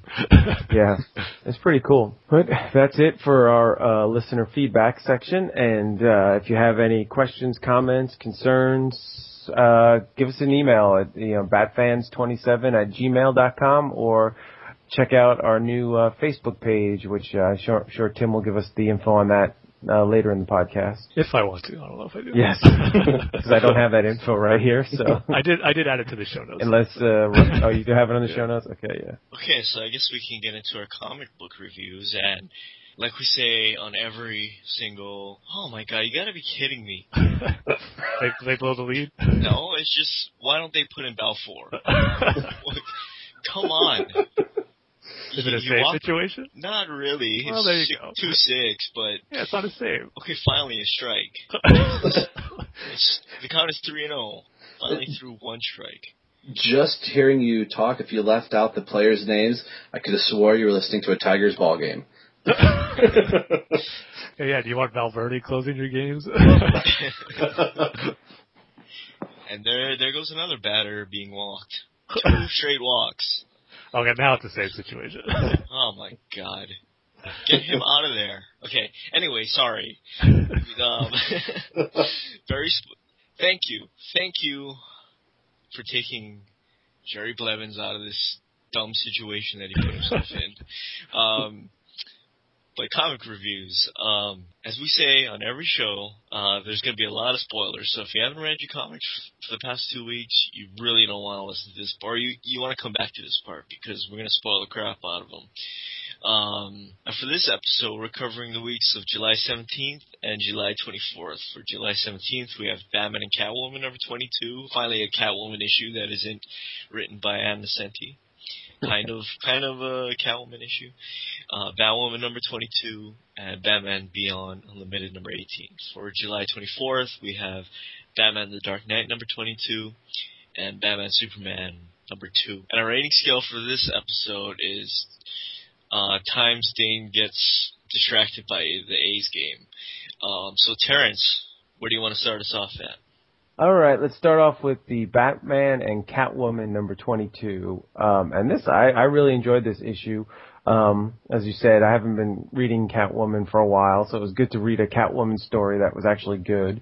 Um, and there was um, uh, a lot more in this story with um, Catwoman a little bit what she's doing in the, the Justice League of America, which I have not been reading. Uh, it was uh, kind of cool to get uh, caught up in, in some of what's going on with that. And then um, it was also cool to see some more of the, the uh, Carrie Kelly story uh, fleshed out a little bit. Um, not too much happened in this as far as you know furthering Batman's story. It was. It, I still feel like this title sort of treading water until the whole uh, Damian saga gets resolved. But um, you know, uh, just for a just a straight up kind of Batman Catwoman story, Um, I, I liked it, and the art, of course, by Gleason was pretty awesome. Um, and so, um, you know, overall, uh, I'm going to give this four times that Dane was distracted by the Oakland A's, and uh, out of five. Rob, what do you think? Uh, I like this. This was the first issue out of the called the Damian saga where Batman is not brooding and beating the tar out of every single person and lamppost and uh, random thug. Uh, it was almost a little lighthearted, lighthearted episode, episode uh, comic to uh, read. Um, I like the interaction with uh, Catwoman and Batman, and even going back to uh, making the reference where Batman, you know, punched Catwoman's uh, helmet, uh, kind of gave it an updated uh, helmet to her, and uh, seeing how that Bruce is. I'm kind of wondering at what point is he going to have to tell Carrie, or how he's going to have to say, okay, Damian's dead, he's not around, and where uh, Carrie has the audio uh, interviews of Damian that kind of uh, perked uh, Bruce up, and she's kind of like, "Oh, you can have these. You know, once I get to talk to Damian, you know, I'll give these to you." And uh, trying to figure out, well, how is he going to make that work? And you know, Carrie gets this voicemail that I'm sure Bruce has all these. I, I think in the issue that uh, I'm assuming Bruce is playing back all of the um, mic recordings from uh, Damian's costume. I, I'm assuming he pieced together the voicemail that way uh, that uh, was able to send Carrie a quote unquote phone call message to Damian. So uh, I didn't know how I was going to feel about Carrie Kelly being brought into this universe, but uh, I'm really warming up to uh, her uh, presence in the new 52. And this was just a real enjoyable, fun issue, and it was uh, a nice break from the, you know, despair and, you know, Batman ends up, you know, saving a girl in this. And I love the line. I'm trying to find it in the comic here real quick where he's going to uh, swing out and asks her, you know, have you ever dreamed that you can fly? She says yes. And you, you know, tells her to keep her eyes open. And uh, I, I just love that you know splash page of Catwoman and Batman swinging off with this you know little girl that they have you know saved, and her eyes are you know real wide and she looks happy and excited. And that's he almost has a little bit of a smile uh, on that page where it's like I almost get the feeling like Bruce is maybe starting to come around a little bit with his loss. So I I really enjoyed this. So I'm going to give this four out of five times that Dane is distracted. Oh, come on! I can't believe they threw a strike by the Oakland uh, A's ball game. I like that. I like that. Uh, Tim. Yeah, for me, I thought this one was just okay. I don't think I liked it as much as you guys did. It had some great moments, but I just thought the main team up part was Catwoman was a little bit weak for me. I didn't really think that, except for the end with the little girl, was this whole storyline was I don't know, it just didn't grab me. I love the stuff they're doing with Carrie Kelly and then Bruce still not telling her about Damian. But at the same time too, he's like you guys said, how long is he gonna keep this up? He's like I don't know if he's kind of doing it for himself where it's kind of a way for him for Damian to still be alive, knowing that Carrie Kelly still thinks that he's alive and they have still have this ongoing relationship. I mean, he put in all that work to get that message over to her, getting those voice recognitions from past missions with Damian, and then creating that new voicemail for her. So he's going through a lot just to keep this uh, roused up for uh, Carrie Kelly thinking that Damian's still alive. So all that stuff, I like that interaction that Batman's having with her, and still don't know what they have planned for her, but it does seem likely she's going to end up being his partner and maybe the new Robin. I mean, we'll see. It seems too obvious for it to happen, but it seems like it's leading up to that. And then just the only other part that I like, really like in this issue was what you mentioned, Rob, with the little girl and Batman rescuing her. You could just see how much whenever times there's a child in danger, you can. It seems like he steps it up a little bit more, or he gets more aggressive with the criminals who are putting these children in danger and really lets them have it. I just love the line he said to the guy there. He goes, um, "Continue to point that gun at us, and you will. I guarantee you, you will never walk again." and the guy Yeah. just gives up his gun and is like, "Wise choice." like you said, Rob, that moment with the little girl where he swings up, out with her with Catwoman, he has that smile on his face. It does look like this is kind of a bringing some, finally some joy in his life. Probably just because that reminder that the times he used to have with Damian swinging out in the night, and I guess it's kind of not the same way, but a little bit reminiscent of the times he had with Damian there, swinging with that little girl. So I liked all that stuff, but I think the meat of the story was Catwoman and that team up. It just really didn't grab me. I just didn't find it too interesting. So overall, I'm probably just going to give it two and a half out of five times Dane gets distracted by the Oakland A's game, even though they're in first place. yes, they are. Okay, Rob, where do you want to take us? Well, unfortunately, that was the only comic I read in this batch, so I can't take us anywhere. Rob. I know. You left the point five cast, and I'm sorry, but I'm just gonna have to kick you off the podcast. wow. We run a tight ship here. You can't miss an issue. Yes, you can't. Even though we do it all the time. uh, Tim, I know you read Batman Beyond Unlimited number 18. Well, why don't you do that one? Yes, I did read this one, and this is actually the last issue of Batman Beyond Unlimited. It's going to turn into the Batman. I want to say the Batman universe, but I don't think it's quite literally that title. Um, it's going to be Batman Beyond universe. I was just in the Beyond. But um, yeah, this is the last one of Unlimited, and it introduces the new Batgirl to the Batman Beyond universe. So um, the issue was pretty good for the most part. I like the introduction it had to the new Batgirl, where basically the story is uh, Barbara Gordon as the commissioner is in this really rough part of Gotham called Crown Point. It's like tons of rioting going on. It's like one of the worst places in Gotham, and really the police and nobody's doing anything about to help stop it. So this is where the new Batgirl really is operating, since no one else is really doing anything to stop the situation. So she has her first encounter with Barbara there, and right away, you know, Barbara is kind of taking a liking to her, kind of reminding her of her time as Batgirl. And basically, the thrust of the story is once Barbara meets her, she kind of wants to put her to the test to see if she has what it takes to be a crime fighter in Gotham. And so she sets up this thing where she suspects this big, uh, like businessman. It's one of those stories where a business, corrupt businessman is ruining the city by poisoning the people to their food supplies to kind of tear itself apart. So Barbara knows this guy's a crooked businessman. She can take him down easily, but she wants to see if the new Batgirl can do it.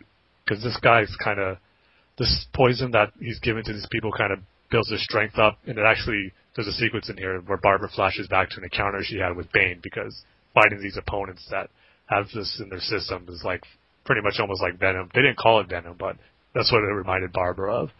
So these guys are tough. So Barbara kind of lets herself get beaten by this guy, and then but the new Batgirl comes and takes him down, and the bat, new Batgirl kind of realizes this that you could have easily taken him out. I've seen you take out a bunch of uh, these other thugs and these uh, people rioting in the streets, so you must have did this to test me. And back, Barbara's all like, "Yeah, you're right. I want to see what you have, what it takes. I think you have potential." She's all like, "I won't turn you in or anything. I'll look the other way, but just don't cross that line of you know killing people. That's the only thing she'll go after her with." And the new Batgirl at first is like, yeah, whatever. What are you gonna do? Like, you really can't do that much to me. But then Barbara surprises her and by showing her that she knows who exactly she is. She's a high school student, and Barbara leaves a note for her in her locker, kind of revealing, yeah, I know who you are. I know who your what your story is. So I'm better than you think. And it kind of impresses the new Batgirl. It's like, yeah, okay, um, I got, I know you're good and you're different from like the other police officers. So they kind of just ended where they have this mutual respect for each other, and Barb, Barbara's going to look the other way, kind of like she does for Terry as being Batman, and this new Batgirl is not going to do anything that crosses the line. But you just know that eventually they're going to have more interactions together. It's kind of, to me, I got the impression that the way Bruce mentors Terry, Barbara's going to do it to this new Batgirl. It's going to be like uh, her, her uh, Terry, I guess you could say. So it was an okay story. It just mainly set up, nothing great. And then the other story was wrapping up the storyline of the Metal Men, which I really wasn't getting too much. Uh, wasn't getting too much out of it. It wasn't the greatest, especially coming off the Joker story. And the only good thing about this issue is that, at least not the issue, but the storyline with the Metal Men is that it's kind of setting up where the whole story of Batman Beyond and its characters are going. Bruce thinks it's time to let more people into, I guess, into their group. He even calls it the Bat Family. Like Tim's back, Dick's back, Max is going to have a new role as kind of the front of this internet group called Undercloud. So uh, they're kind of getting a new team going, and Bruce leaves it up to Terry. Do you still want to be Batman? Because he knows Terry's kind of been questioning it for a while. Like, how long do I really want to keep doing this? He still has that urge to have a normal life. And so the issue ends with Bruce leaving that up to Terry. He's like, no matter what you choose, I'll support you, and I'll always thank you for what you did as your time as Batman. But he, at the same time, he says there must always be a Batman. So if he won't be Batman, someone else will be.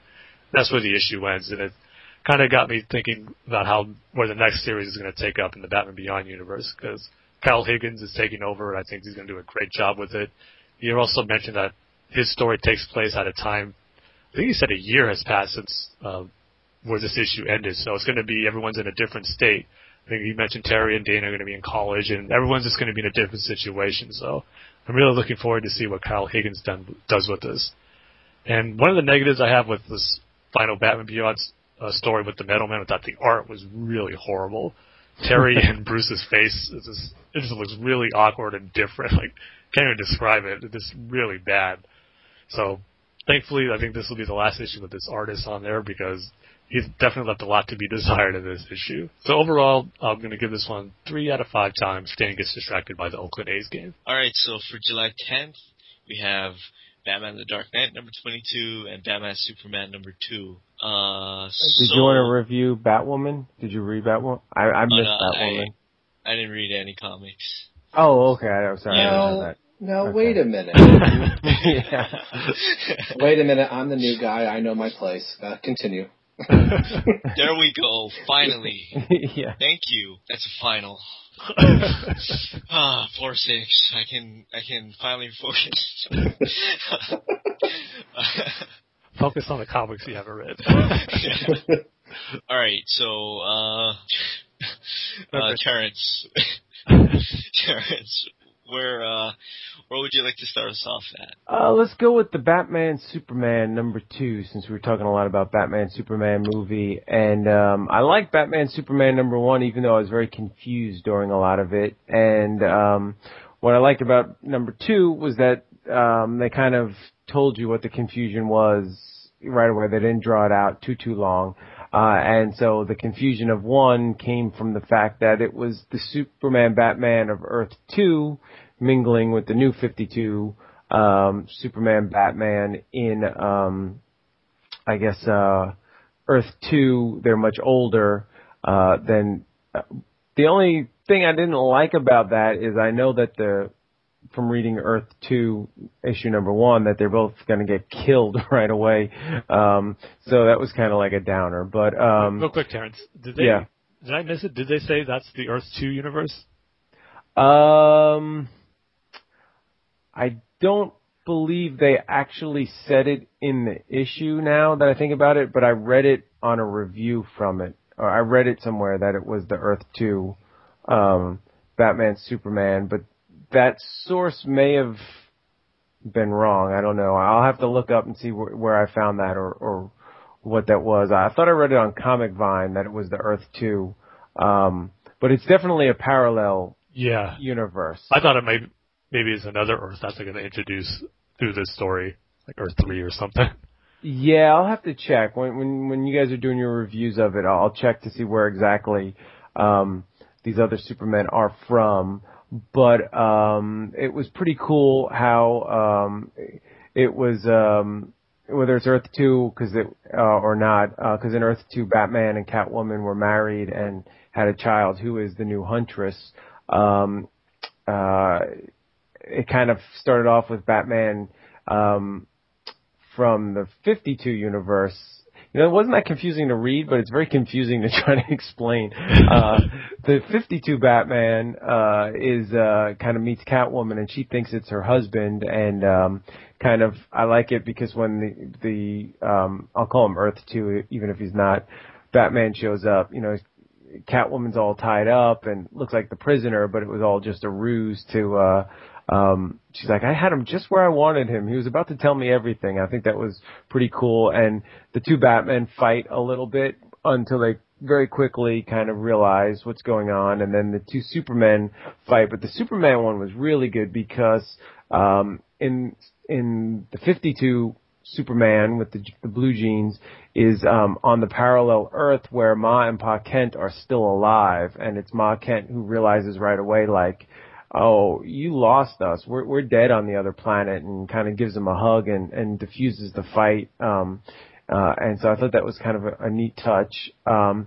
and then it ends with Wonder Woman showing up and um, killing what you think at first is Lois Lane, but it turns out to be the bad guy. Which I I don't know who. Do any of you guys know who exactly this bad guy is, or? I'm just getting the impression it's one of these uh, like these Greek gods that one that's in the Wonder Woman universe or what she goes through in her cur- current comic series right now because uh, Wonder Woman seems to know all about this guy and what she calls her like like no like a demon walks through and he goes no you just picked a fight with a god so I'm thinking that it's like one of those Greek god type characters maybe Okay. I'm wrong but that's the impression I'm getting Well, on the first page, it, it says, "Hello, mortals. You can call Yeah. me Kaiyo, the trickster." So I, I did not recognize the villain. Maybe it's a new villain. Um, the artwork I thought was fantastic. Um, one of the criticisms I read was that the, you know, the backgrounds aren't really flushed out, but that's kind of the style. Um, and um, I, you know, I thought it was great. Um, so uh, I'm looking forward to it. I'm looking forward to seeing, you know, more of Wonder Woman here, and um, uh, overall, uh, it was very enjoyable. So I'm going to give this four times that Dane was distracted by the Oakland A's um, in their victory over the uh, Angels tonight uh, out of five. I too liked this one, and I, as I'm uh, here listening to you uh, do your review, Terence, I'm just holding the issue in my hand, and I just I like the paper that it's printed on. Everything's the front Yeah. cover is just really glossy, and uh, even the pages inside seem to have a little bit of gloss to them. So I I liked it aesthetically for for that. Um, that you know it's a 399 issue, and it's probably the best looking 399 issue out there, other than the Trinity War issues that are all given the same uh, front cover treatment. Um, And uh, Rob, before you get into your review, I just want to say real quick. I'm sorry to interrupt you. no, but fine. on the DC Comics website itself, on the um, blurb about Batman Superman number two, it says Batman and Superman travel to Earth two, where they find familiar heroes who are trying to kill them. So I, go. I got that from the DC Comics website. So sorry to interrupt you, but mystery solved. Uh, So they're saying that the Batman and Superman of this series that we'll be reading throughout is the new 52 Batman Superman. yeah, and they're they're currently right now. It's the Batman and Superman from the New Fifty Two five years ago, and they're trapped on Earth Two. Is what I'm getting. And I I thought I saw that on the DC Comics too, where they I think it's issue three that they say find out why Batman and Superman don't remember their first meeting. So I don't know if that's somewhere in the solicitation for the third um, issue or not. Um, that makes me feel better than it's. I don't know what it is about Earth Two. I'm not a real fan of it, so I'm I'm kind of glad that it's you know, pre New Fifty Two, I guess.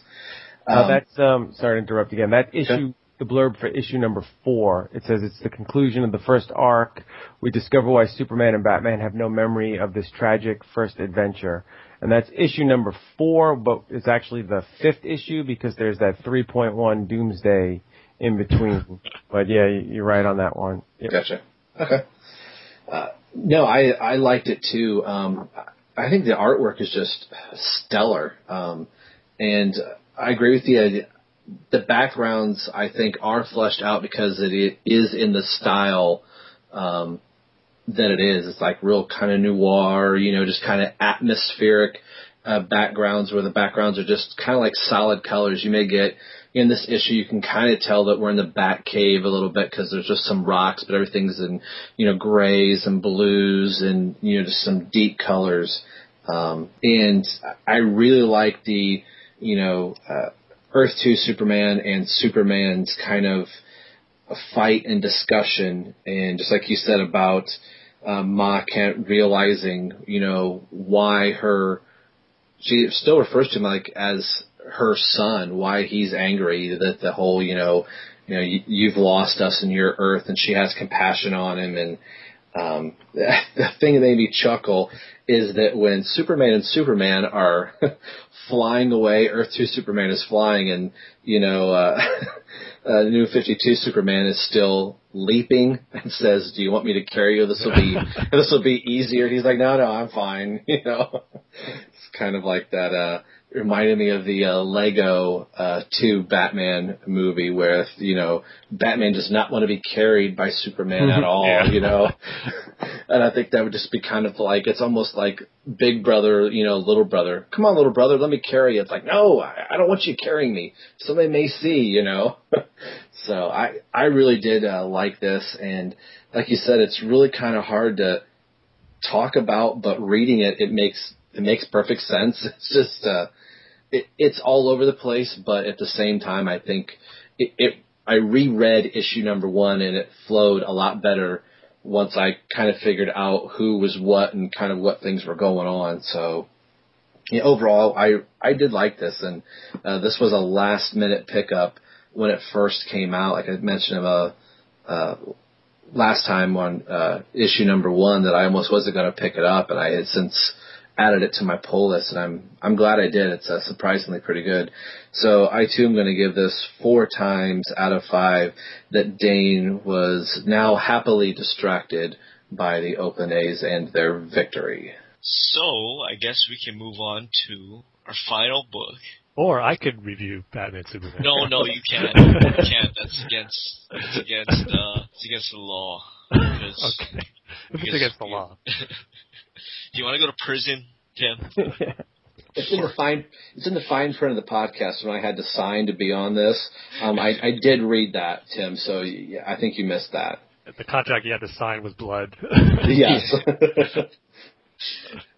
well, I'm Um, breaking the law then. Yeah, Tim. You do that. You break the law, and uh, give us your give us your review for Batman Superman number two. yeah, so pretty much echoing what you guys said. Oh wait, Tim. Sorry. You Can I couldn't you? remember one second earlier. no, no, I had to interrupt you as soon as you started going.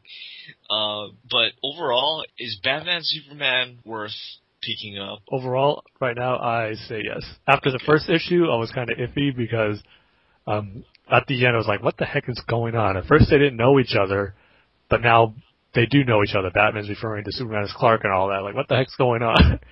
but but then with this issue, it's kind of all made sense. Where okay, they're on this different Earth, and there's these different Batman and Superman, which is why they know each other.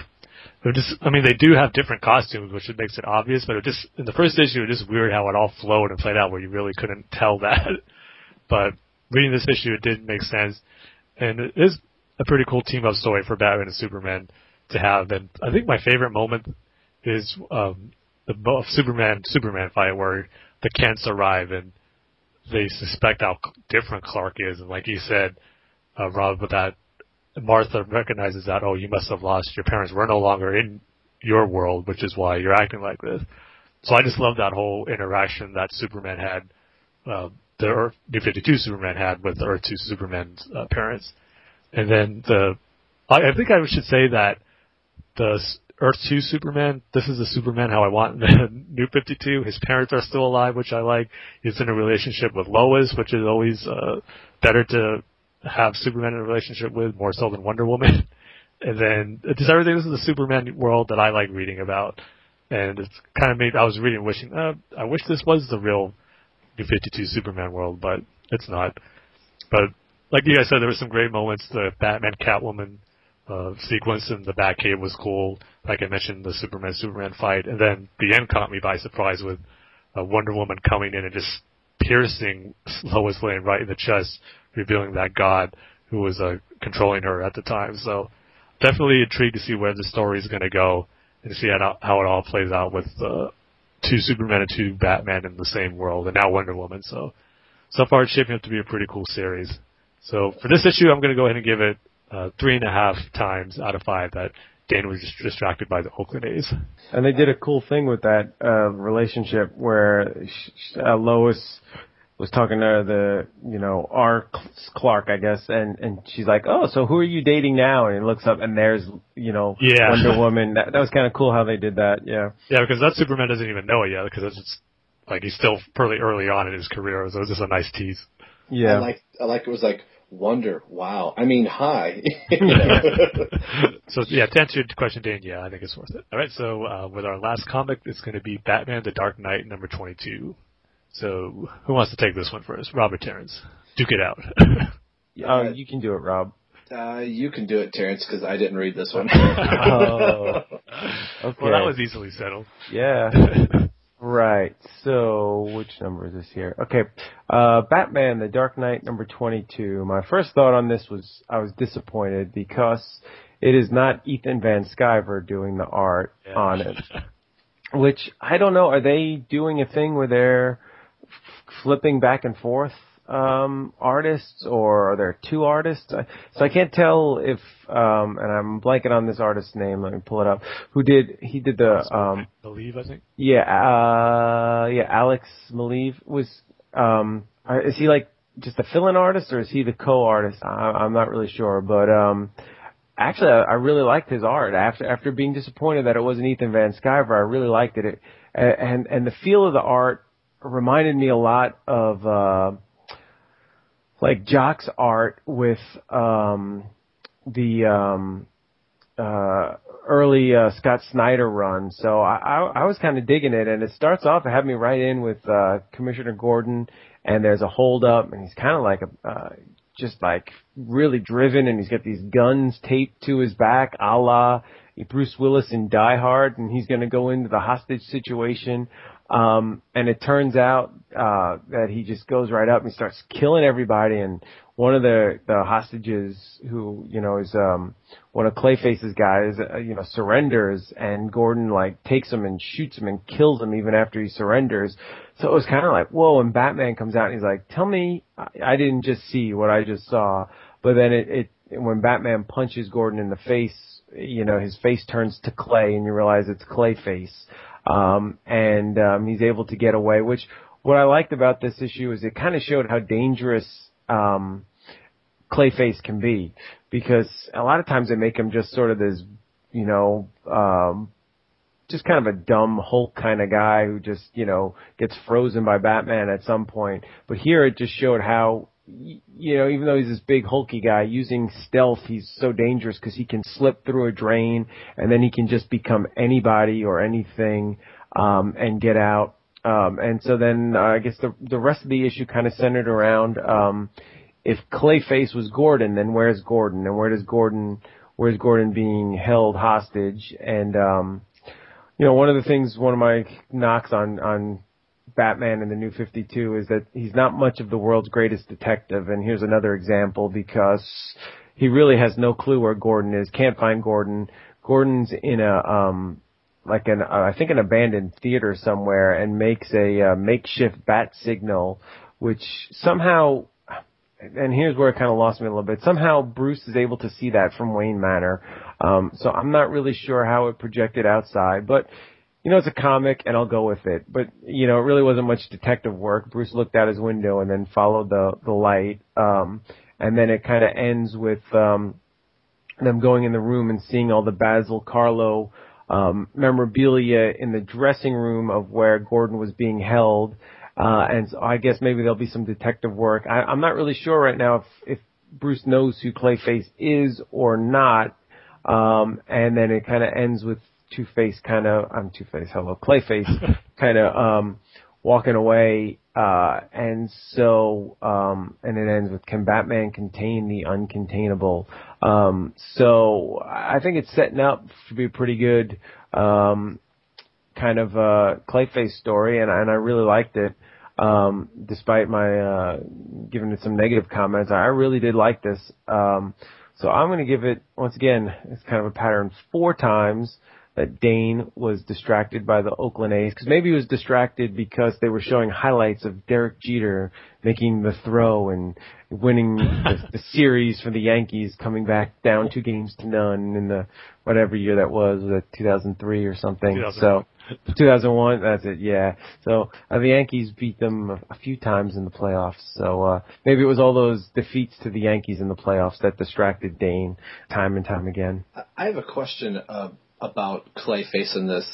uh, without having read it, is this the uh, same Clayface that can do the same things as in uh, was it Batman 19?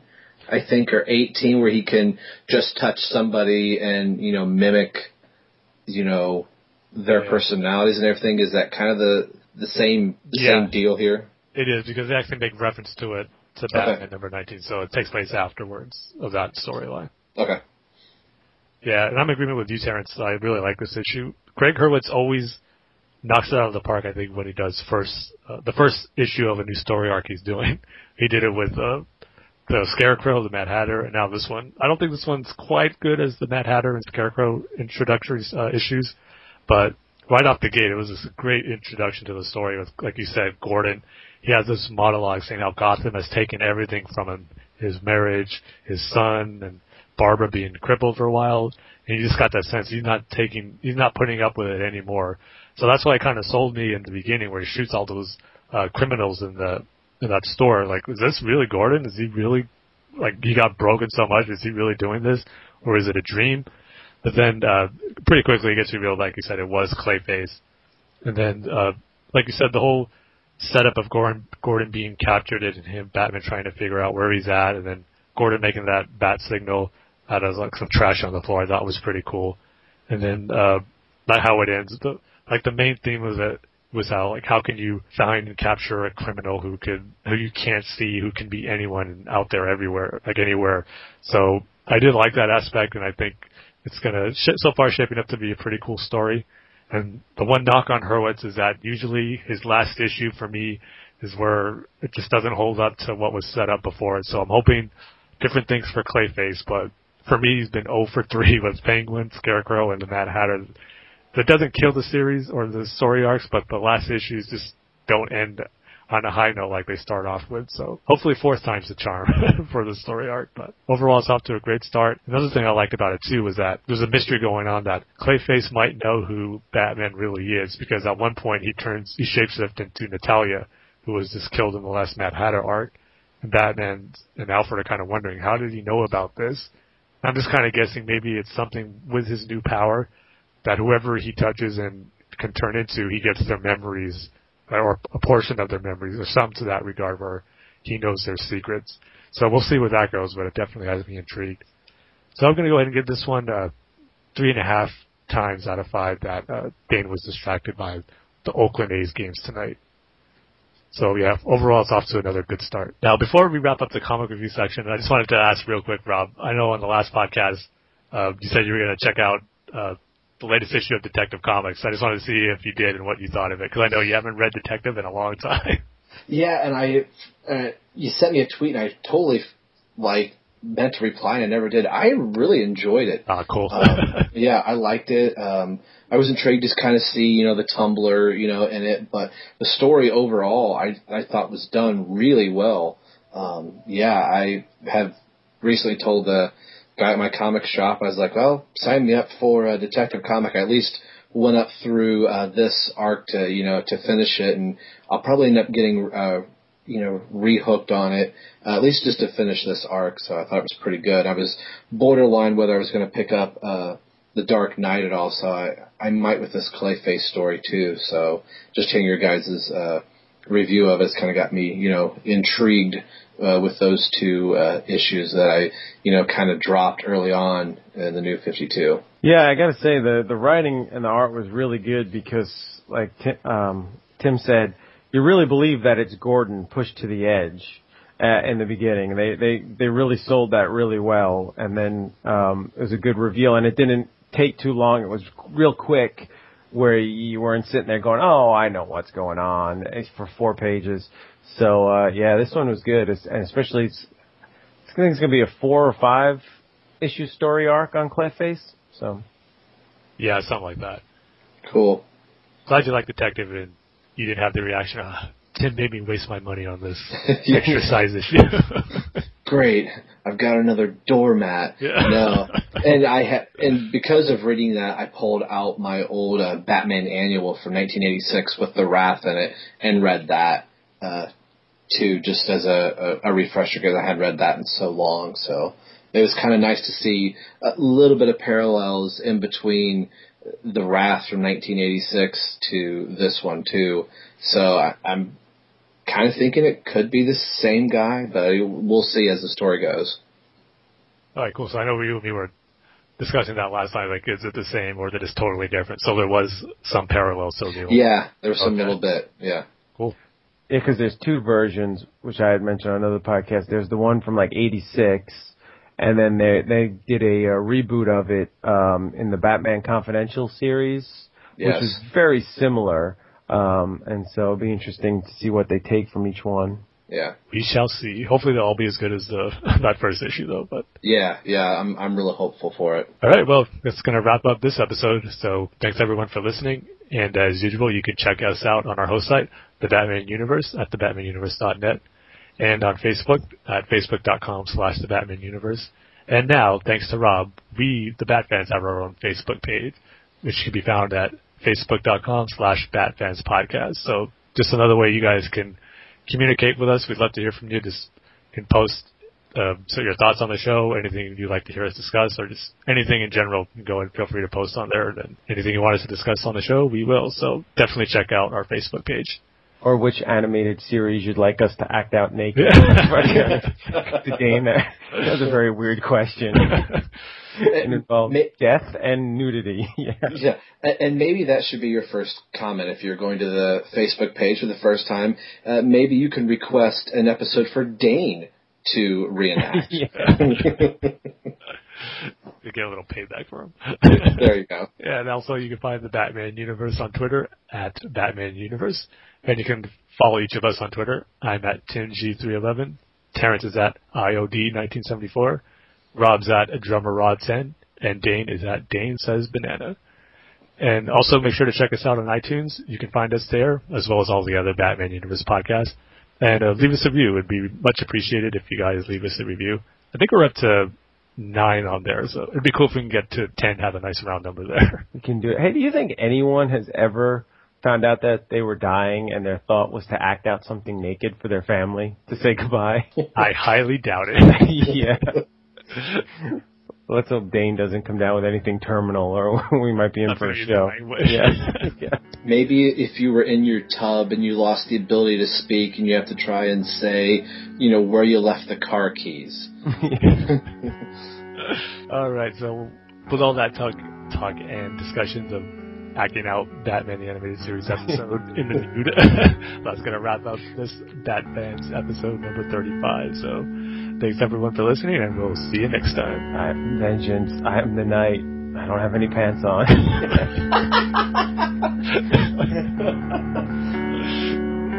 hey, that's why he also wanted to change it to the Batman's uh, Pants podcast. yeah, I think so. I told my wife that. I get damn what's called Batman's Out Pants. She's like, that's just creepy. I, I I said I was gonna